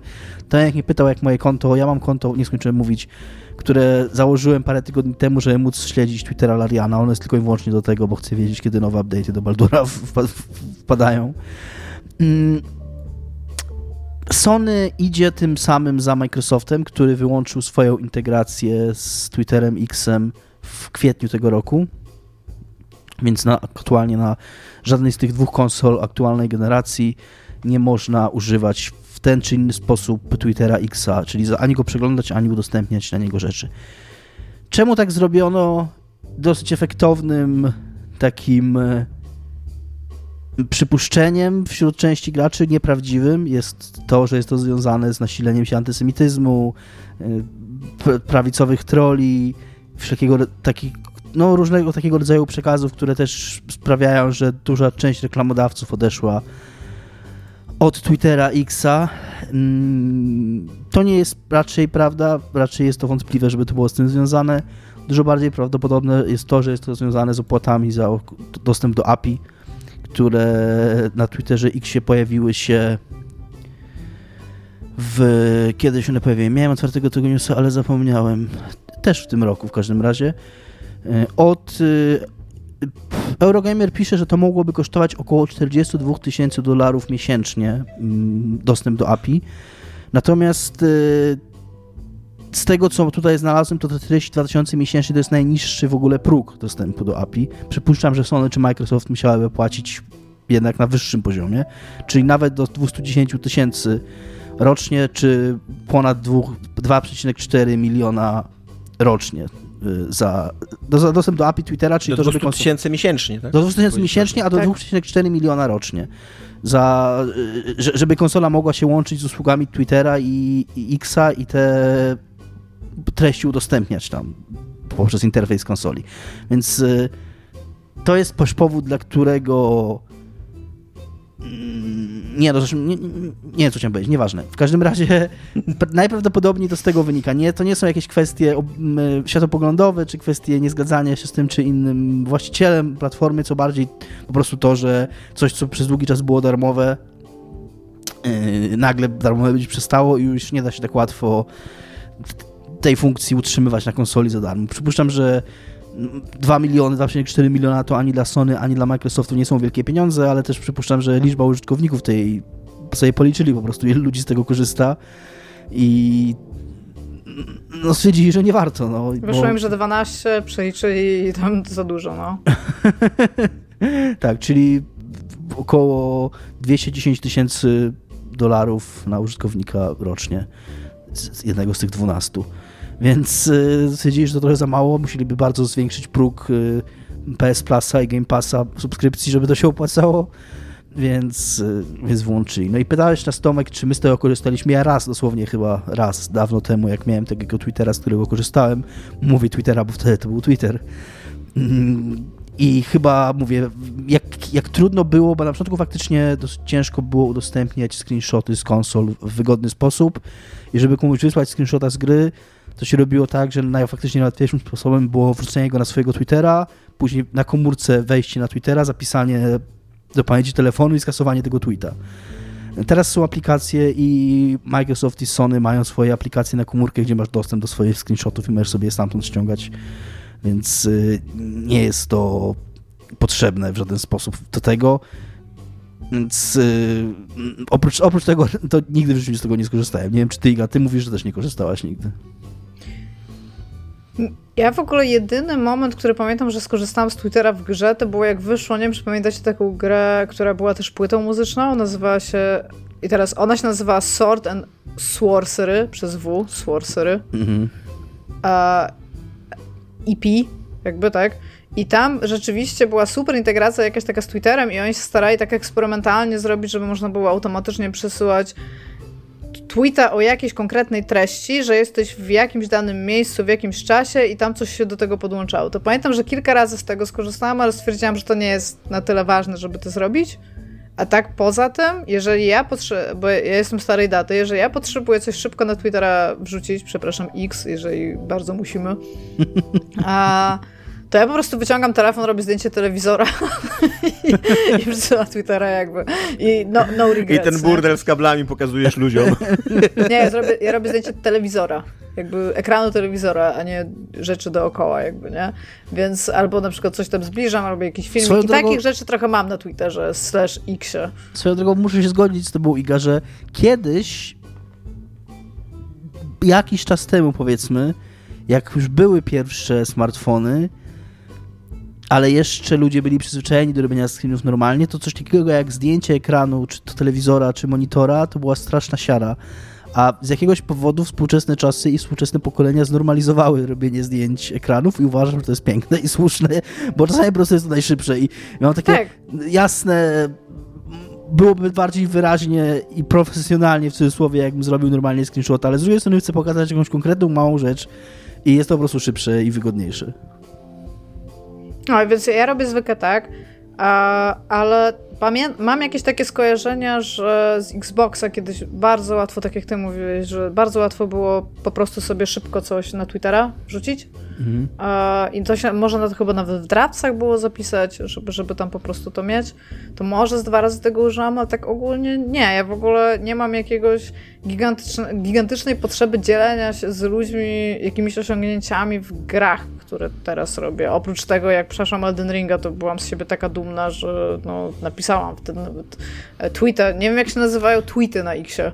Shity. Jakby Twitter to jest tweet, Sh- Sheets. Bez, tak po chińsku. a sheets. Shi- Sheets. Tak, no to Shitsa takiego ten, że tam call me Lord of the Elden, uh, Elden Frame? Lands Between? Nie, że jak zrobisz zakończenie trzech A, palców. A, Chaotyczne. okej. No ale dobra, Lord of, Lord, of the Flame chyba, po prostu. I tak, to wtedy to coś takiego ten, ale jakby... Czy, czy komuś coś daje fakt, że widzisz, że zrobiłeś... W ogóle jak ktoś mówi, że w czymś platynę zrobił, to ja po prostu jestem like... Wbi- To, to, wbił, na, wbił platynę. tak, to, to, to, nawet, to nawet nie jest prawdziwy achievement, stary. Nie? Ile masz Prawda. punktów? To jest moje pytanie. Jest, y, jeszcze wrócę przez chwilę do Outer Wilds. Mam wrażenie, że mi bardzo mało zabrakło do achievementa za wypełnienie całego loga, ale już się strasznie nie chciało tego szukać na koniec gry. Gdyby to, I to, że to nie jest prawdziwy achievement, tylko że to jest achievement na Steamie, bo akurat grałem na Steamie w tę grę, bardzo mi ułatwiło jakby porzucenie tej Decyzję. myśli. Żeby tego nie Rozumiem robić. to zupełnie, tak. Ja korzystałem kiedyś z tej funkcji, tak jak Dominik mówi, jak miałem e, Switcha, to Switcha połączyłem sobie z kontem facebookowym. Ustawiłem właśnie tak, że tam się publikowały te posty jako niewidoczne i sobie ściągałem po prostu graficzki, jak tam chciałem do kogoś z Fire Emblema wysłać czy coś, co nie? Natomiast ja ma... zrobiła zdjęcie Switcha, nie? Je... Telefonem. Teraz, tak, później już też, bo później już stwierdziłem, że to za dużo pierdzielenia się, co nie? Też już teraz robię zdjęcia Switchem po prostu. Natomiast znam człowieka, który wrzuca swoje akcje z FIFA na Facebooka, przynajmniej wrzucał jeszcze jak ja miałem Facebooka. I jest to przedziwne dla mnie zawsze. takie, takie, wiesz, takie trochę, ej, ale wiesz, że to nie jest prawdziwy gol, co nie? e, no. Więc tak, ale dla mnie to w ogóle była zawsze jakaś taka dziwna, ślepa uliczka i, Natomiast y, jest jakaś taka nowa akcja mm, na Twitterze, Xie, prawicowych organizacji i celebrytów, którzy teraz deklarują się, że wydadzą ileś tam pieniędzy na reklamy, przez to, że reklamodawcy odchodzą. I tam te deklaracje są takie w rodzaju 10 tysięcy dolarów, 250 tysięcy dolarów, tam w ogóle Andrew Tate wyskoczył, że będzie milion dolarów miesięcznie, to jest, Andrew Tate to jest w ogóle temat, który jeszcze bardziej nie chcę wchodzić w tym podcaście, więc nie wiem, czemu do niego nawiązuje, ale nawiązuje, Dobrze ci poszło, no. nawiązuje do tego, że ktoś napisał, że sam Apple wydaje 100 milionów rocznie na reklamy na Twitterze, więc tam oni wszyscy to jakby nawet, to są ciągle jakieś, jakieś fistaszki, no więc... To, e, to właśnie takie poparcie prawicowo-konserwatywnej sceny politycznej dla Maska jest tym dla mnie dziwniejsze, że po tym jak wybuchł e, konflikt w Palestynie i Izraelu, to prawica bardzo jednogłośnie, zwłaszcza ta zachodnia, ale Polska chyba też, się opowiedziała po stronie Izraela. Nie? A Musk jakby te wszystkie kontrowersje z interesu, stąd, że on antysemickiego tweeta podbił, co nie? Więc takie trochę się to kłóci trochę. tak, jakiej wolności słowa wybronić? nie mam pojęcia w ogóle, co oni robią, no ale mniejsza o to, mniejsza o Ale to. Twitter to zawsze był chaos. Tak, Twitter zawsze był chaosem i ja chyba jeszcze przed kupieniem przez mm, tak mi się wydaje, albo tuż po kupieniu przez, przez Maska zrezygnowałem z Twittera. Natomiast wydaje mi się, że teraz jest większym śmietniskiem, jak czasem zaglądam na Twittera. I na pewno, na pewno jest to teraz serwis, którego nie da się śledzić spoza, jakby. Mogę zobaczyć jednego tweeta i to wszystko, i cała reszta tam muszę się logować i muszę. No i, i, i tego nie robię, tego mi się nie chce robić, nie? Shita. Shita. Jest, jest teraz dla mnie Twitter Shita. bardzo taki nieprzyjazny. jako dla człowieka, który nie ma konta na Twitterze. Pytacie się, co jest grane u mnie, Ja, tak. więc Co odpowiadam. jest grane? E, grana jest u mnie, grana była u mnie gra, która jest w Game Passie. Nazywa się Juzo. Albo, ale my będziemy na nią mówić Jusant po prostu. Tak. bo bo Jak ja Francuzi bardzo mają nie w dupie litery. grze my mówimy, nie? Francuzi mają w dupie litery, których używają, co nie? Ale tak, sprawdziło mówi się. To Na jest, gra, która, to jest gra, która tak bardzo chcesz, żebyś wiedziała, jak to się mówi i wymawia, że ona ma dwa ekrany tytułowe. Pierwszy ekran tytułowy to jest definicja tego słowa, a Tak, potem to się... są pływy. Tak, a Jusant to potem się pływy po wyświetla ten. Ale zgadzam się z Tomkiem Jusant. Niech będzie ka w kanonie. Tak, więc, więc zagrałem w giereczkę, która się nazywa Usant yy, i zrobili ją ludzie z Don't Not, yy, które może kojarzycie, bo to jest znane z studio, zrobiło Life is Strange, zrobiło Remember Me. Jest chyba lubiane, ma dosyć... Life is Strange ma, kurde, strasznie żywą fanbazę, jakby ludzie tam uwielbiają te gry i, i, i, i grają w nie namiętnie i tak dalej. E, I teraz wydali taką krótką grę indie, iga 4 godziny, góra, ta gra koszt trwa, co nie? Więc, więc y, tak, weź ją wiesz, że Call of. Duty teraz też trwa 4 Myślę, że w ogóle e, szybciej można to Juzo przejść, jeżeli, jeżeli jesteś lepszy w tą grę niż ja, bo ja, bo ja zasadniczo jestem dosyć kiepski w takie. To jest e, platformówka z bardzo drobnymi elementami puzli, takich zagadek, że czasem trzeba poszukać jakoś drogi, czasem trzeba coś bardzo prostego zrobić, żeby odblokować sobie drogę do przodu i tak dalej. Jesteś sobie mm, taką postacią, e, która podróżuje przez pustynię, przez taki świat pustynny. E, taką dziewczyną, młodą dziewczyną, no młodą kobietą, tak bym powiedział, e, która podróżuje przez ten świat pustynny, dochodzi do takiego, takiego wielkiego tworu skalnego, po prostu takiej wieży z, z, ze skał na środku tej pustyni i zaczyna się wspinać na, to, na tą wieżę ze skał pionowo w górę. E, ponieważ tak, po, po, ponieważ skoro stoi, jak, jak, jak, jak e, legendy alpinisty, alpinistyki powiedziały, że dlaczego się spinasz na tą górę, bo jest. I tutaj dokładnie tak, jest ta, jest ta góra na środku pustyni i ona się na nią wspina, nie? E, ma też takiego uroczego zwierzaczka, który wysyła takie fale dookoła siebie i te fale e, po pierwsze e, aktywują roślinki, które są, które można aktywować. Te roślinki na przykład tam wypuszczają pędy, po których się można wspinać. Ale też na przykład otwierać czasem ścieżki dalej, jakby jak masz takie dziwne, mistyczne urządzenia, w które trzeba dmuchnąć, a wtedy to, ten stworzon, to, to stworzonko musi jeszcze zaśpiewać i, i to y, y, urządzenie się aktywuje i jakby przywraca życie dookoła, bo, e, bo jak się możecie domyślić, cała ta, cała ta wieża skalna jest y, no wyschnięta tak totalnie, co nie? Jakby jest to, jest to jakiś taki, taka gra trochę o, o zmianach klimatycznych, o, o takiej pełzającej trochę katastrofy klimatycznej.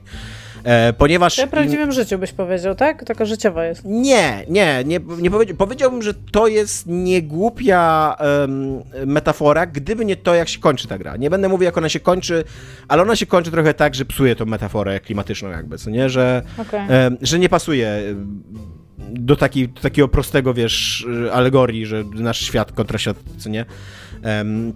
Świat gry. Nie jest to zakończenie jakieś bardzo złe, ale no mówię, no psuje tą alegorię, nie? E, ale jakby wspinając się, odkrywasz powoli takie e, narracje, że tam ludzie, którzy na samym dole żyli, no to już właśnie byli w przeddzień zderzenia się z tą tragedią, że woda się kończy i że zaraz będą musieli iść w pustynię i szukać tej wody, a im wyżej idziesz, tym bardziej tam ludzie mówią, że o, jeszcze jest woda, ale zaraz niedługo się skończy, a później, że o kurde, te deszcze nie dają żyć i tak dalej, co nie?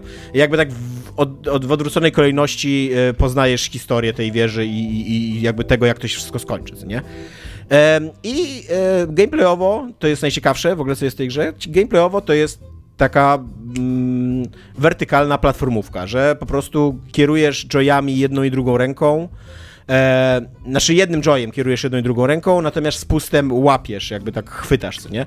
Więc musisz każdą ręką teoretycznie szukać, gdzie się za, za, za, za, złapiesz i, i, i do, jakby zakotwiczyć Była się, taka- iść dalej i tak dalej. Gra Mount Your Friends, to jest coś takiego, że masz Nie, kontrolę nie. jedna, druga ręka. pyk, Nie, nie, nie, nie, bo właśnie w Mount Your Friends kontrolujesz centralnie joyami, a tutaj jednym joyem kontrolujesz tak naprawdę. Tylko z pustami kontrolujesz, którą rękę odrywasz od powierzchni, co nie? I jak oderwiesz prawą rękę, to jednym joyem kontrolujesz tą rękę, a jak oderwiesz drugą rękę, to tym samym joyem kontrolujesz tą rękę. A Więc czyli to... nie możesz robić tych ruchów dynamicznych, gdzie masz obie ręce poza zasięgiem skały jakby. Tak, tak. Okej. Raczej właśnie tam to samo wspinanie się, cała ta animacja i tak dalej jest też, ona bardzo ci pomaga ta gra we wspinaniu się. Bardzo często minimalny ruch musisz zrobić tym padem, albo w ogóle żadnego, żeby postać wiedziała w miarę, gdzie się złapać i po prostu wychylasz pada w kierunku, w którym chcesz się wspinać i o ile jest tam coś, czym się musisz wspinać, coś, co możesz złapać, to on się po prostu, ona się po prostu wespnie w tym kierunku, tylko tyle, że masz ten taki rytm takiego naciskania i wyciskania padów, co nie, jak właśnie, że łapiesz się, podciągasz, łapiesz się, podciągasz, łapiesz się, podciągasz, co nie? E, zasadniczo ta kobieta to jest w ogóle Arnold Schwarzenegger z spinaczki, jakby i ona się tam podciąga, kurde, tam z 10 km pionowej ściany po prostu w górę idzie, co nie? E, I to takiej naprawdę pionowej, albo wręcz, kurde, pochyłej w, w drugą stronę, co nie, jakby. Nie wiem, jak to się nazywa, pewnie alpiniści Przewieszenie. Mają... Przewieszenie, o właśnie, wiesz, takiej, takiej przewieszonej, co nie? I tam w ogóle lata na linach po tam Albo oka. 20, 20, 20-metrowe 20-metrowe em, y, przepaście przeskakuje, e, ale jakby jest... ten Mamy pie- takie postacie, to nie musi być Arnold Schwarzenegger, to może być na przykład Alex Honnold, taki wspinacz, który robi takie rzeczy. Trochę się bałem mówić o tej grze, bo wiedziałem, że Iga będzie miała milion, kurde, ciekawostek na temat spinaczki. e, I y, zasadniczo jakby ona trochę wygląda jak superbohaterka, ale jednocześnie też wygląda to w miarę realistycznie, jak, on- jak ona się spina. nie? Jakby ja, ja jako człowiek, który się nie interesuje tym spinaniem i nie wiem jak... jak, jak Wierzysz w fakt, że ona się tak, tak prostu. wyglądało Okej. to wiarygodnie. Musisz co jakiś czas wbić, kurde, y, zakotwiczyć się, co nie, że w tą ścianę musisz liczyć się, jak długo masz linę, czasem ona się kończy. W późniejszych levelach wchodzi wiatr ci jeszcze, więc musisz czekać, jeżeli wiatr jest zbyt silny, żeby tam zrobić kolejny krok i tak dalej, co nie. E, ogólnie polecam, gierka jest bardzo fajna, natomiast i, i trochę taki zarzut mam wobec niej, że ona długo jest bardzo monotonna, jakby tam z 3 czwarte tej gry to jest ta nasłoneczniona, że się tak wyrażę, strona tej, tej twierdzy, co nie? Em, gdzie po prostu wali w ciebie słońce i masz cały czas taką pustynną skałę, jak tam, nie wiem, no, na, Utah czy w jakiejś Nevadzie, co nie? Coś takiego, co nie? Natomiast po tych trzech czwartych wchodzisz wewnątrz tej, twier- tej, tej, tej wieży i przechodzisz jakby nią na wylot i wychodzisz z drugiej strony, gdzie jest taka zawietrzna strona, taka na, na, nawietrzna, nie, wietrzna strona, co nie? Tam, gdzie wieje wiatr. I trochę, Ogólnie. trochę dla mnie to jest dziwne, że oni tak nierównomiernie rozłożyli te akcenty, co nie? Bo, no bo miałem takie wrażenie, że kurde, macie bardzo ciekawe lokacje jeszcze. Znaczy, nie to, że ta pustynia nie jest ciekawa, co nie? Ale macie kilka biomów i one wszystkie są ciekawe, a bardzo dominuje waszą grę ten jeden biom, ten, ten taki właśnie pustynny, słoneczny biom, co nie? E, i, i, trochę mi się to wydaje mm, taka dziwna sytuacja. Natomiast mam jeden bardzo duży zarzut wobec tej gry, co nie? Ona nie ma żadnej narracji takiej tradycyjnej, to jest tylko szukanie znajdziek. I te znajdźki, zna to, to są dwa rodzaje znajdziek, E, trzy rodzaje znajdziek, przepraszam. Jedne to są naskalne takie malowidła, które mm, opowiadają jakąś tam kulturę i tak dalej, ale nie za bardzo opowiadają historię. Drugie to są, to jest taka historia takiej spin, e, spinaczki dziewczyny, która, o, o, imieniu Bianka, która właśnie w pewnym momencie stwierdziła, że, no, że ten ocean już tak daleko ode, odszedł, a tutaj jest taka legenda o tym, że na szczycie kiedyś był deszcz i tak dalej, co nie? No i że oni tam zbierają taką, taką ekipę, żeby iść odnaleźć ten deszcz, co nie? I to jest, to jest dosyć ciekawa historia i jeszcze są takie normalne znajdźki, które ci opowiadają po prostu, jak się żyło w tej wieży kiedyś, jak wyglądało, jakieś takie drobne relacje międzyludzkie e, i tak dalej. I te znajdźki są tak rozlokowane, że trzeba autentycznie włożyć dosyć duży wysiłek w ich szukanie, co nie? Co jest dla mnie przedziwne, bo te historyjki są fajne, miłe i są jedyną fabułą w tej grze, poza tam taką po prostu opowieścią, która sama ci się buduje, że i wspinasz się do góry, co nie? I, I, napotykają cię przygody i tak dalej, co nie? To są, są jedyną fabułą w tej grze i no wydaje mi się, że gra powinna być zainteresowana tym, żebyś ty je poznał. I że te znajdźki powinny być po prostu na twojej drodze. Zwłaszcza ten wątek tej Bianki, który jest jakby takim wątkiem przewodnim, jakby ma takie proste odwołania do tego, co twoja bohaterka robi, jakby to jest jakby trochę takie, takie odbicie lustrzane tej przygody. One się, one kończą się trochę inaczej jakby te, te, te dwie przygody, więc też to jakby koresponduje ze sobą, co nie? Jak jedna skończyła, jak druga skończyła i tak dalej. I, e, i, i właśnie fakt, że ja, ja autentycznie byłem zainteresowany, żeby szukać tych znajdziek i żeby wiedzieć, co się tam wydarzyło z Bianką i, um, i co się działo z tymi ludźmi, i tam kiedy ten ocean schodził niżej i, i, i, tak dalej. Ale fakt, że musiałem wkładać dużo wysiłku, żeby szukać tego, kurde, bardzo zniechęcający był. Bardzo przedziwna dla mnie taka narracyjna decyzja, co nie? Mam dzisiaj pytanie, bo tam jak się domyślam, jak we wszystkich grach, które mają gdziekolwiek na wspinaczkę, no to idziesz z góry, znaczy z dołu do góry, nie? Tak. Jeżeli ty musisz się nastarać, żeby znaleźć znajdźkę, czy to wygląda tak, że ty idziesz w jakieś miejsce z dołu do góry, żeby znaleźć znajdźkę, a potem musisz schodzić do miejsca, gdzie tamtąd poszedłeś, żeby pójść inną drogą do góry?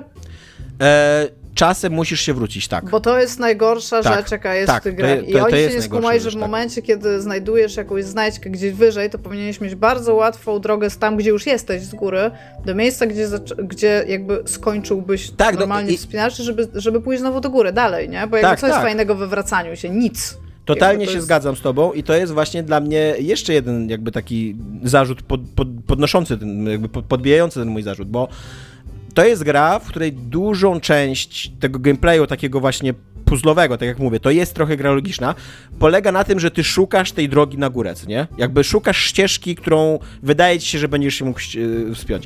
Więc jak ja już znajduję ścieżkę, i już jestem w połowie i nagle sobie myślę, ej, kurde, ale na poprzedniej tej ym, platformie, na, na, na przednim występie nie znalazłem żadnej znajdźki, ona tam powinna być pewnie, co nie? No to ja już nie wrócę, no już, już mi go straciłaś. No tak, tak no właśnie, bo jeżeli masz się wracać, to to jest autentycznie przeciw tak. grze, którą prowadzisz i to nie tak. jest fan.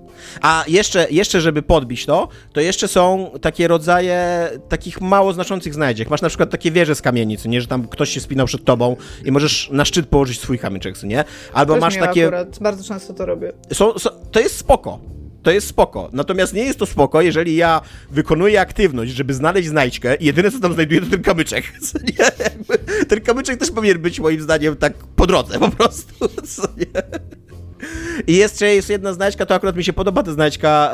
Jest coś takiego, że znajdujesz muszlę i słuchając tej muszli słyszysz odgłosy życia dookoła. Jak tutaj jeszcze była woda i było życie, jak ci ludzie żyli. I nie ma żadnych, żadnych postaci, nie ma nic takiego, tylko masz dokładnie te same lokacje, taki, taki przegląd przez tę lokację, na której jesteś, tylko z takimi odgłosami, jak ona żyła, jak tam coś budowano, jak tam, nie wiem, hodowano zwierzęta i tak dalej.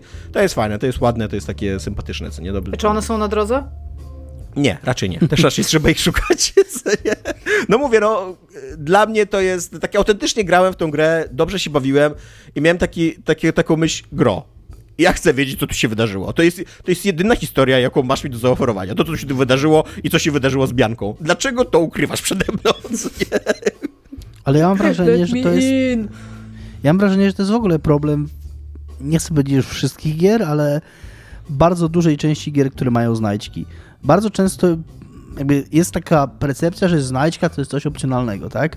Więc umieszczamy ją gdzieś, gdzie gracz normalnie nie trafi. Co jeszcze samo w sobie jest spoko, nie?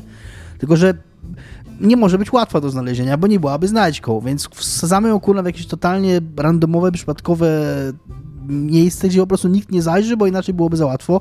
Co kończy się tym, że jak tam zajrzysz, to masz wrażenie, po co ja to w ogóle wlazłem, tylko po tą znajdźkę, nie? I to jest takie, kurde, takie błędne koło trochę. Tak. Jeszcze, y, jeszcze są jakby, wiesz, dla mnie takie dwa rodzaje znajdziek, co nie takich. Że są takie znajdźki, jak tam kiedyś były w Asysynach. Nie wiem, czy nadal są w Asysynach, bo już nie gram w Asysyny, ale kiedyś tak było. Te, które uciekają. Że miał, nie, ale że miałeś normalną fabułę. Jak byłeś w stanie przeżyć narrację tej gry, nie wkładając wysiłku w szukanie tych znajdziek. A te znajdźki dawały ci jakiś taki, nie wiem, koloryt, jakieś szczegóły ci dopowiadały, jakieś właśnie tam, nie wiem, znane postacie historyczne opisywały i tak dalej, co nie? I masz również gry, które całą swoją narrację chowają w tych znajdźkach, nie? Gdzieś tam po kątach i tak dalej. I ja nie, ja nie cierpię tego trendu, kurde, że, że to jest taka coś, co ty musisz walczyć z grą de facto, jakby psuć sobie zabawę, bo ja, mi się fajnie wspina, ja chcę się wspinać, jakby zrobiliście dobrą grę o spinaczce, przynajmniej dla mnie, dlaczego każecie się wspina, co nie? Ja się chcę wspinać. Dlaczego każecie mi, kurde, krążyć gdzieś, łazić po tych, kurde, lokacjach i szukać jakichś, kurde, znajdziek, co nie? Jakby rzućcie mi tą znajdźkę na twarz i tyle, co nie? Wydaje mi się, że to jest po to dokładnie, znaczy nie dokładnie, ale że to jest mniej więcej po to, po co się robi ze wszystkiego open world teraz, czyli żeby w cudzysłowie był content, tak? Żeby było w cudzysłowie replayability, albo żeby móc powiedzieć, że completionist na How Long to Beat ma ileś tam i że, jak, i że tej grze jest więcej treści, tak, niż, niż by się wydawało, że jest na pierwszy rzut oka. No, pewnie tak. Aczkolwiek nie wiem, czy to się udaje, bo ta gra nadal trwa 4 godziny.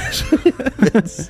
No tak, ale może jakbyś wszystkie znajdźki chciał znaleźć, to trwałaby 6, tak? I to jest tam połowę dłużej. No. Znaczy, znajdźki w taki sposób są robione po to, żeby wynagrodzić eksplorację, tyle że w grze, w której idziesz z dołu na górę, tak, to jest wertykalnie jakby wyścig, tak, masz start na dole i u góry masz metę, nie powinni ci kazać eksplorować rzeczy, które wpływają na pacing gry odwrotnie, czyli pójdziesz gdzieś, musisz się wrócić i idziesz znowu do góry, bo to nie jest tak naprawdę, to nie jest wynagradzanie ci eksploracji.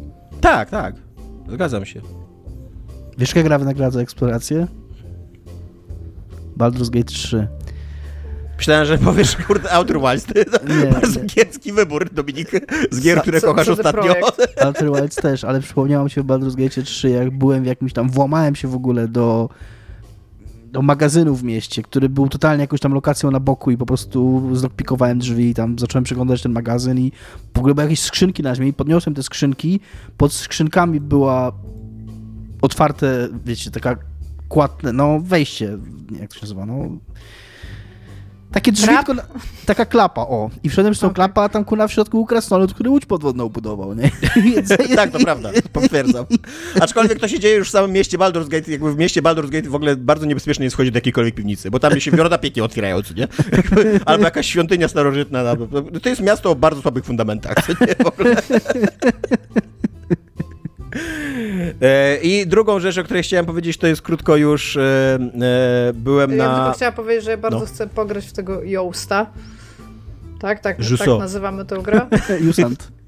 Jusant. My, my nagrywamy Jusant, tak. Dobra, to w Jusanta bardzo chcę pograć i najprawdopodobniej będę to wykonywać w tym tygodniu. E, natomiast chcę opowiedzieć jeszcze o krótkim filmie animowanym, tylko chcę opowiedzieć głównie dlatego, że... Na super tytuł. E, Słucham? Ma, ma, super tytuł, ale jeszcze chcę, właśnie a propos tego tytułu, nie, nie zdradzajcie, nie róbcie spoilera, bo chcę, chcę zacząć od opowieści. E, byłem sobie, jest w Gdańsku taki festiwal filmów animowanych, bardzo mały, yy, bardzo fajny, mały, co roku Animafest się nazywa, super impreza, bardzo polecam, nie? I byłem, jakby co roku chodzę na te filmy i, i byłem sobie, jest, jest super i jestem na pokazie filmów nominowanych do Oscara, co nie? I ogólnie lecą sobie te animacje, takie wiecie, tam, no przyjemne, jak to Oscarowe, dobre, dobre raczej kino, nie? Raczej, raczej lepsze niż gorsze, co nie? Niekoniecznie są to jakieś takie bajki dla dzieci, ale wszystko jest takie strawne, co nie? Takie, takie podchodzi jakby, że, że jak, jak są tam dzieciaki na sali, a są, bo to film animowany, wiadomo, że bajki dla dzieci, co nie? Więc siedzą sobie, normalnie się bawią, oglądają, nawet jak tam jest jedna animacja o kryzysie wieku średniego, to, to nie rozumieją, ale nie ma, ni- żadna krzywda się im nie dzieje, co nie? No i nagle jest, pojawia się, przed ostatnim filmem pojawia się tablica taka z napisem, że drodzy rodzice, następny film będzie zawierał treści dla dorosłych. Jeżeli chcecie wyprowadzić swoje pociechy z, z kina, to teraz są dwie minuty przerwy, zróbcie to, co nie? Ale wiecie, jak się pojawia taka tablica, to ludzie nie czytają raczej. Bo to tam pewnie jakiś FBI grozi, że się kurde dają ci, zabiją ci matkę za kopiowanie tego filmu, co nie? I tak leci ten czas, leci, bo dwie minuty w kinie to jest długo, co nie? Jak w środku seansu, co nie? Leci sobie ten czas, leci, no i nagle słychać taki szum, że ludzie zaczęli czytać, co nie? I są, centralnie słyszę taką rozmowę koło siebie, że e, no nie, no ale przecież ona ogląda te bajki wszystkie, co nie? My sami oglądaliśmy Cartoon Network, jakbyśmy mali, co nie? Tam słyszę jakieś gry wideo i tak dalej, co nie? I ogólnie konsensus na sali jest taki, że dzieci zostają. że, no, że one się już swoje naoglądały, poza tym jest, wiesz, e, jesteśmy nowoczesnymi rodzicami, Co, cokolwiek tam... mi się podoba, że ogólnie ludzie sami uznali, że ten napis ich nie powstrzyma. Tak, ogólnie, ogólnie nikt nie wychodzi, znaczy, nawet jeżeli ktoś wyszedł, to gdzieś tam z tyłu po cichu nie słyszałem. I nagle pojawia się tytuł. Jakby kończą się dwie minuty i pojawia się tytuł tego filmu. My Years of Dicks. Dicks, co nie? Mój rok kutasów.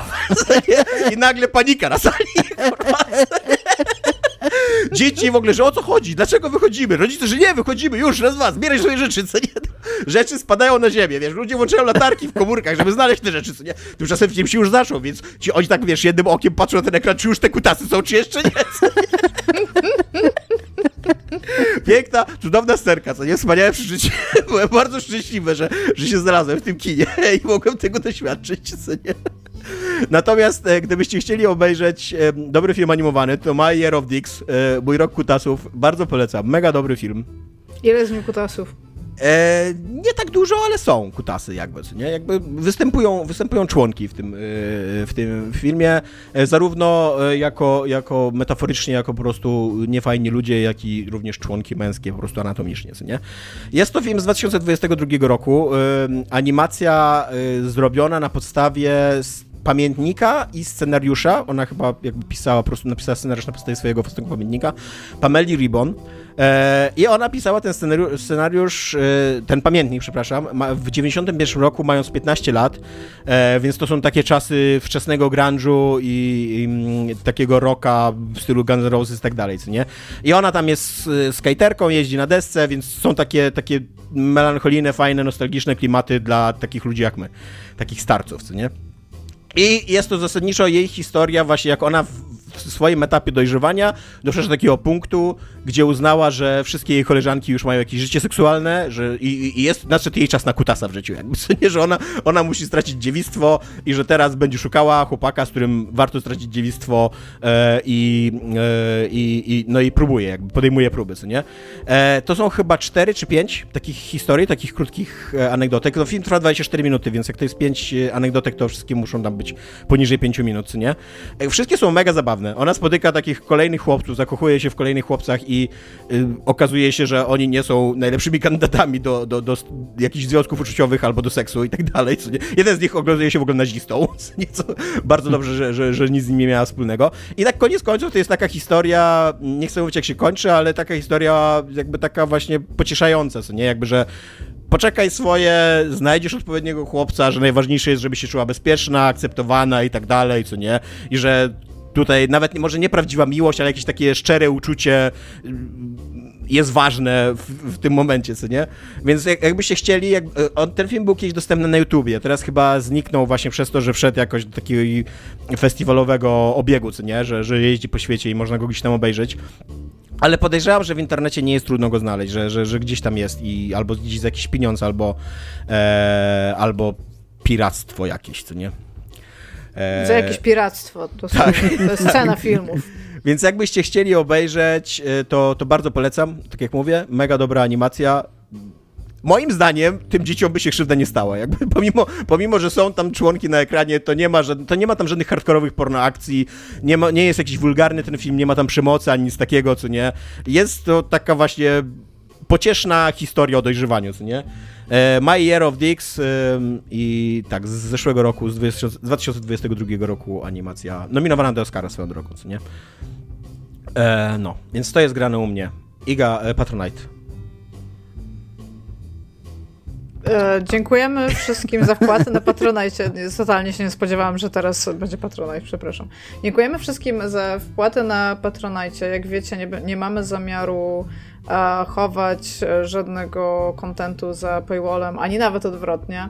A to, co jest dla nas ważne, to jest, e, jak wiecie, od lat nagrywamy już ten podcast prawie e, 10. E, Nie jest tak, że jeżeli będziemy zarabiać mniej, to cokolwiek się zmieni. Nie jest tak, że jeżeli będziemy zarabiać więcej, że cokolwiek się zmieni najprawdopodobniej.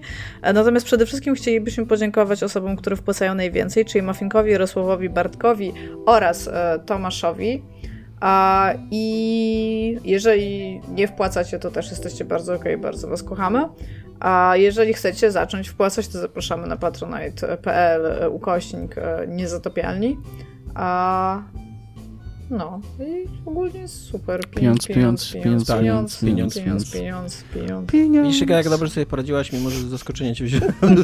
Bardzo, bo ja tutaj mam otwarte notatki. No bo gadałem, gadałem, gadałem i zabrakło mi tchu i stwierdziłem, że Rozumiem, już, już nie dam rady tego Patronite'a, co nie jeszcze. No, to tyle, cześć. Cześć. Pa.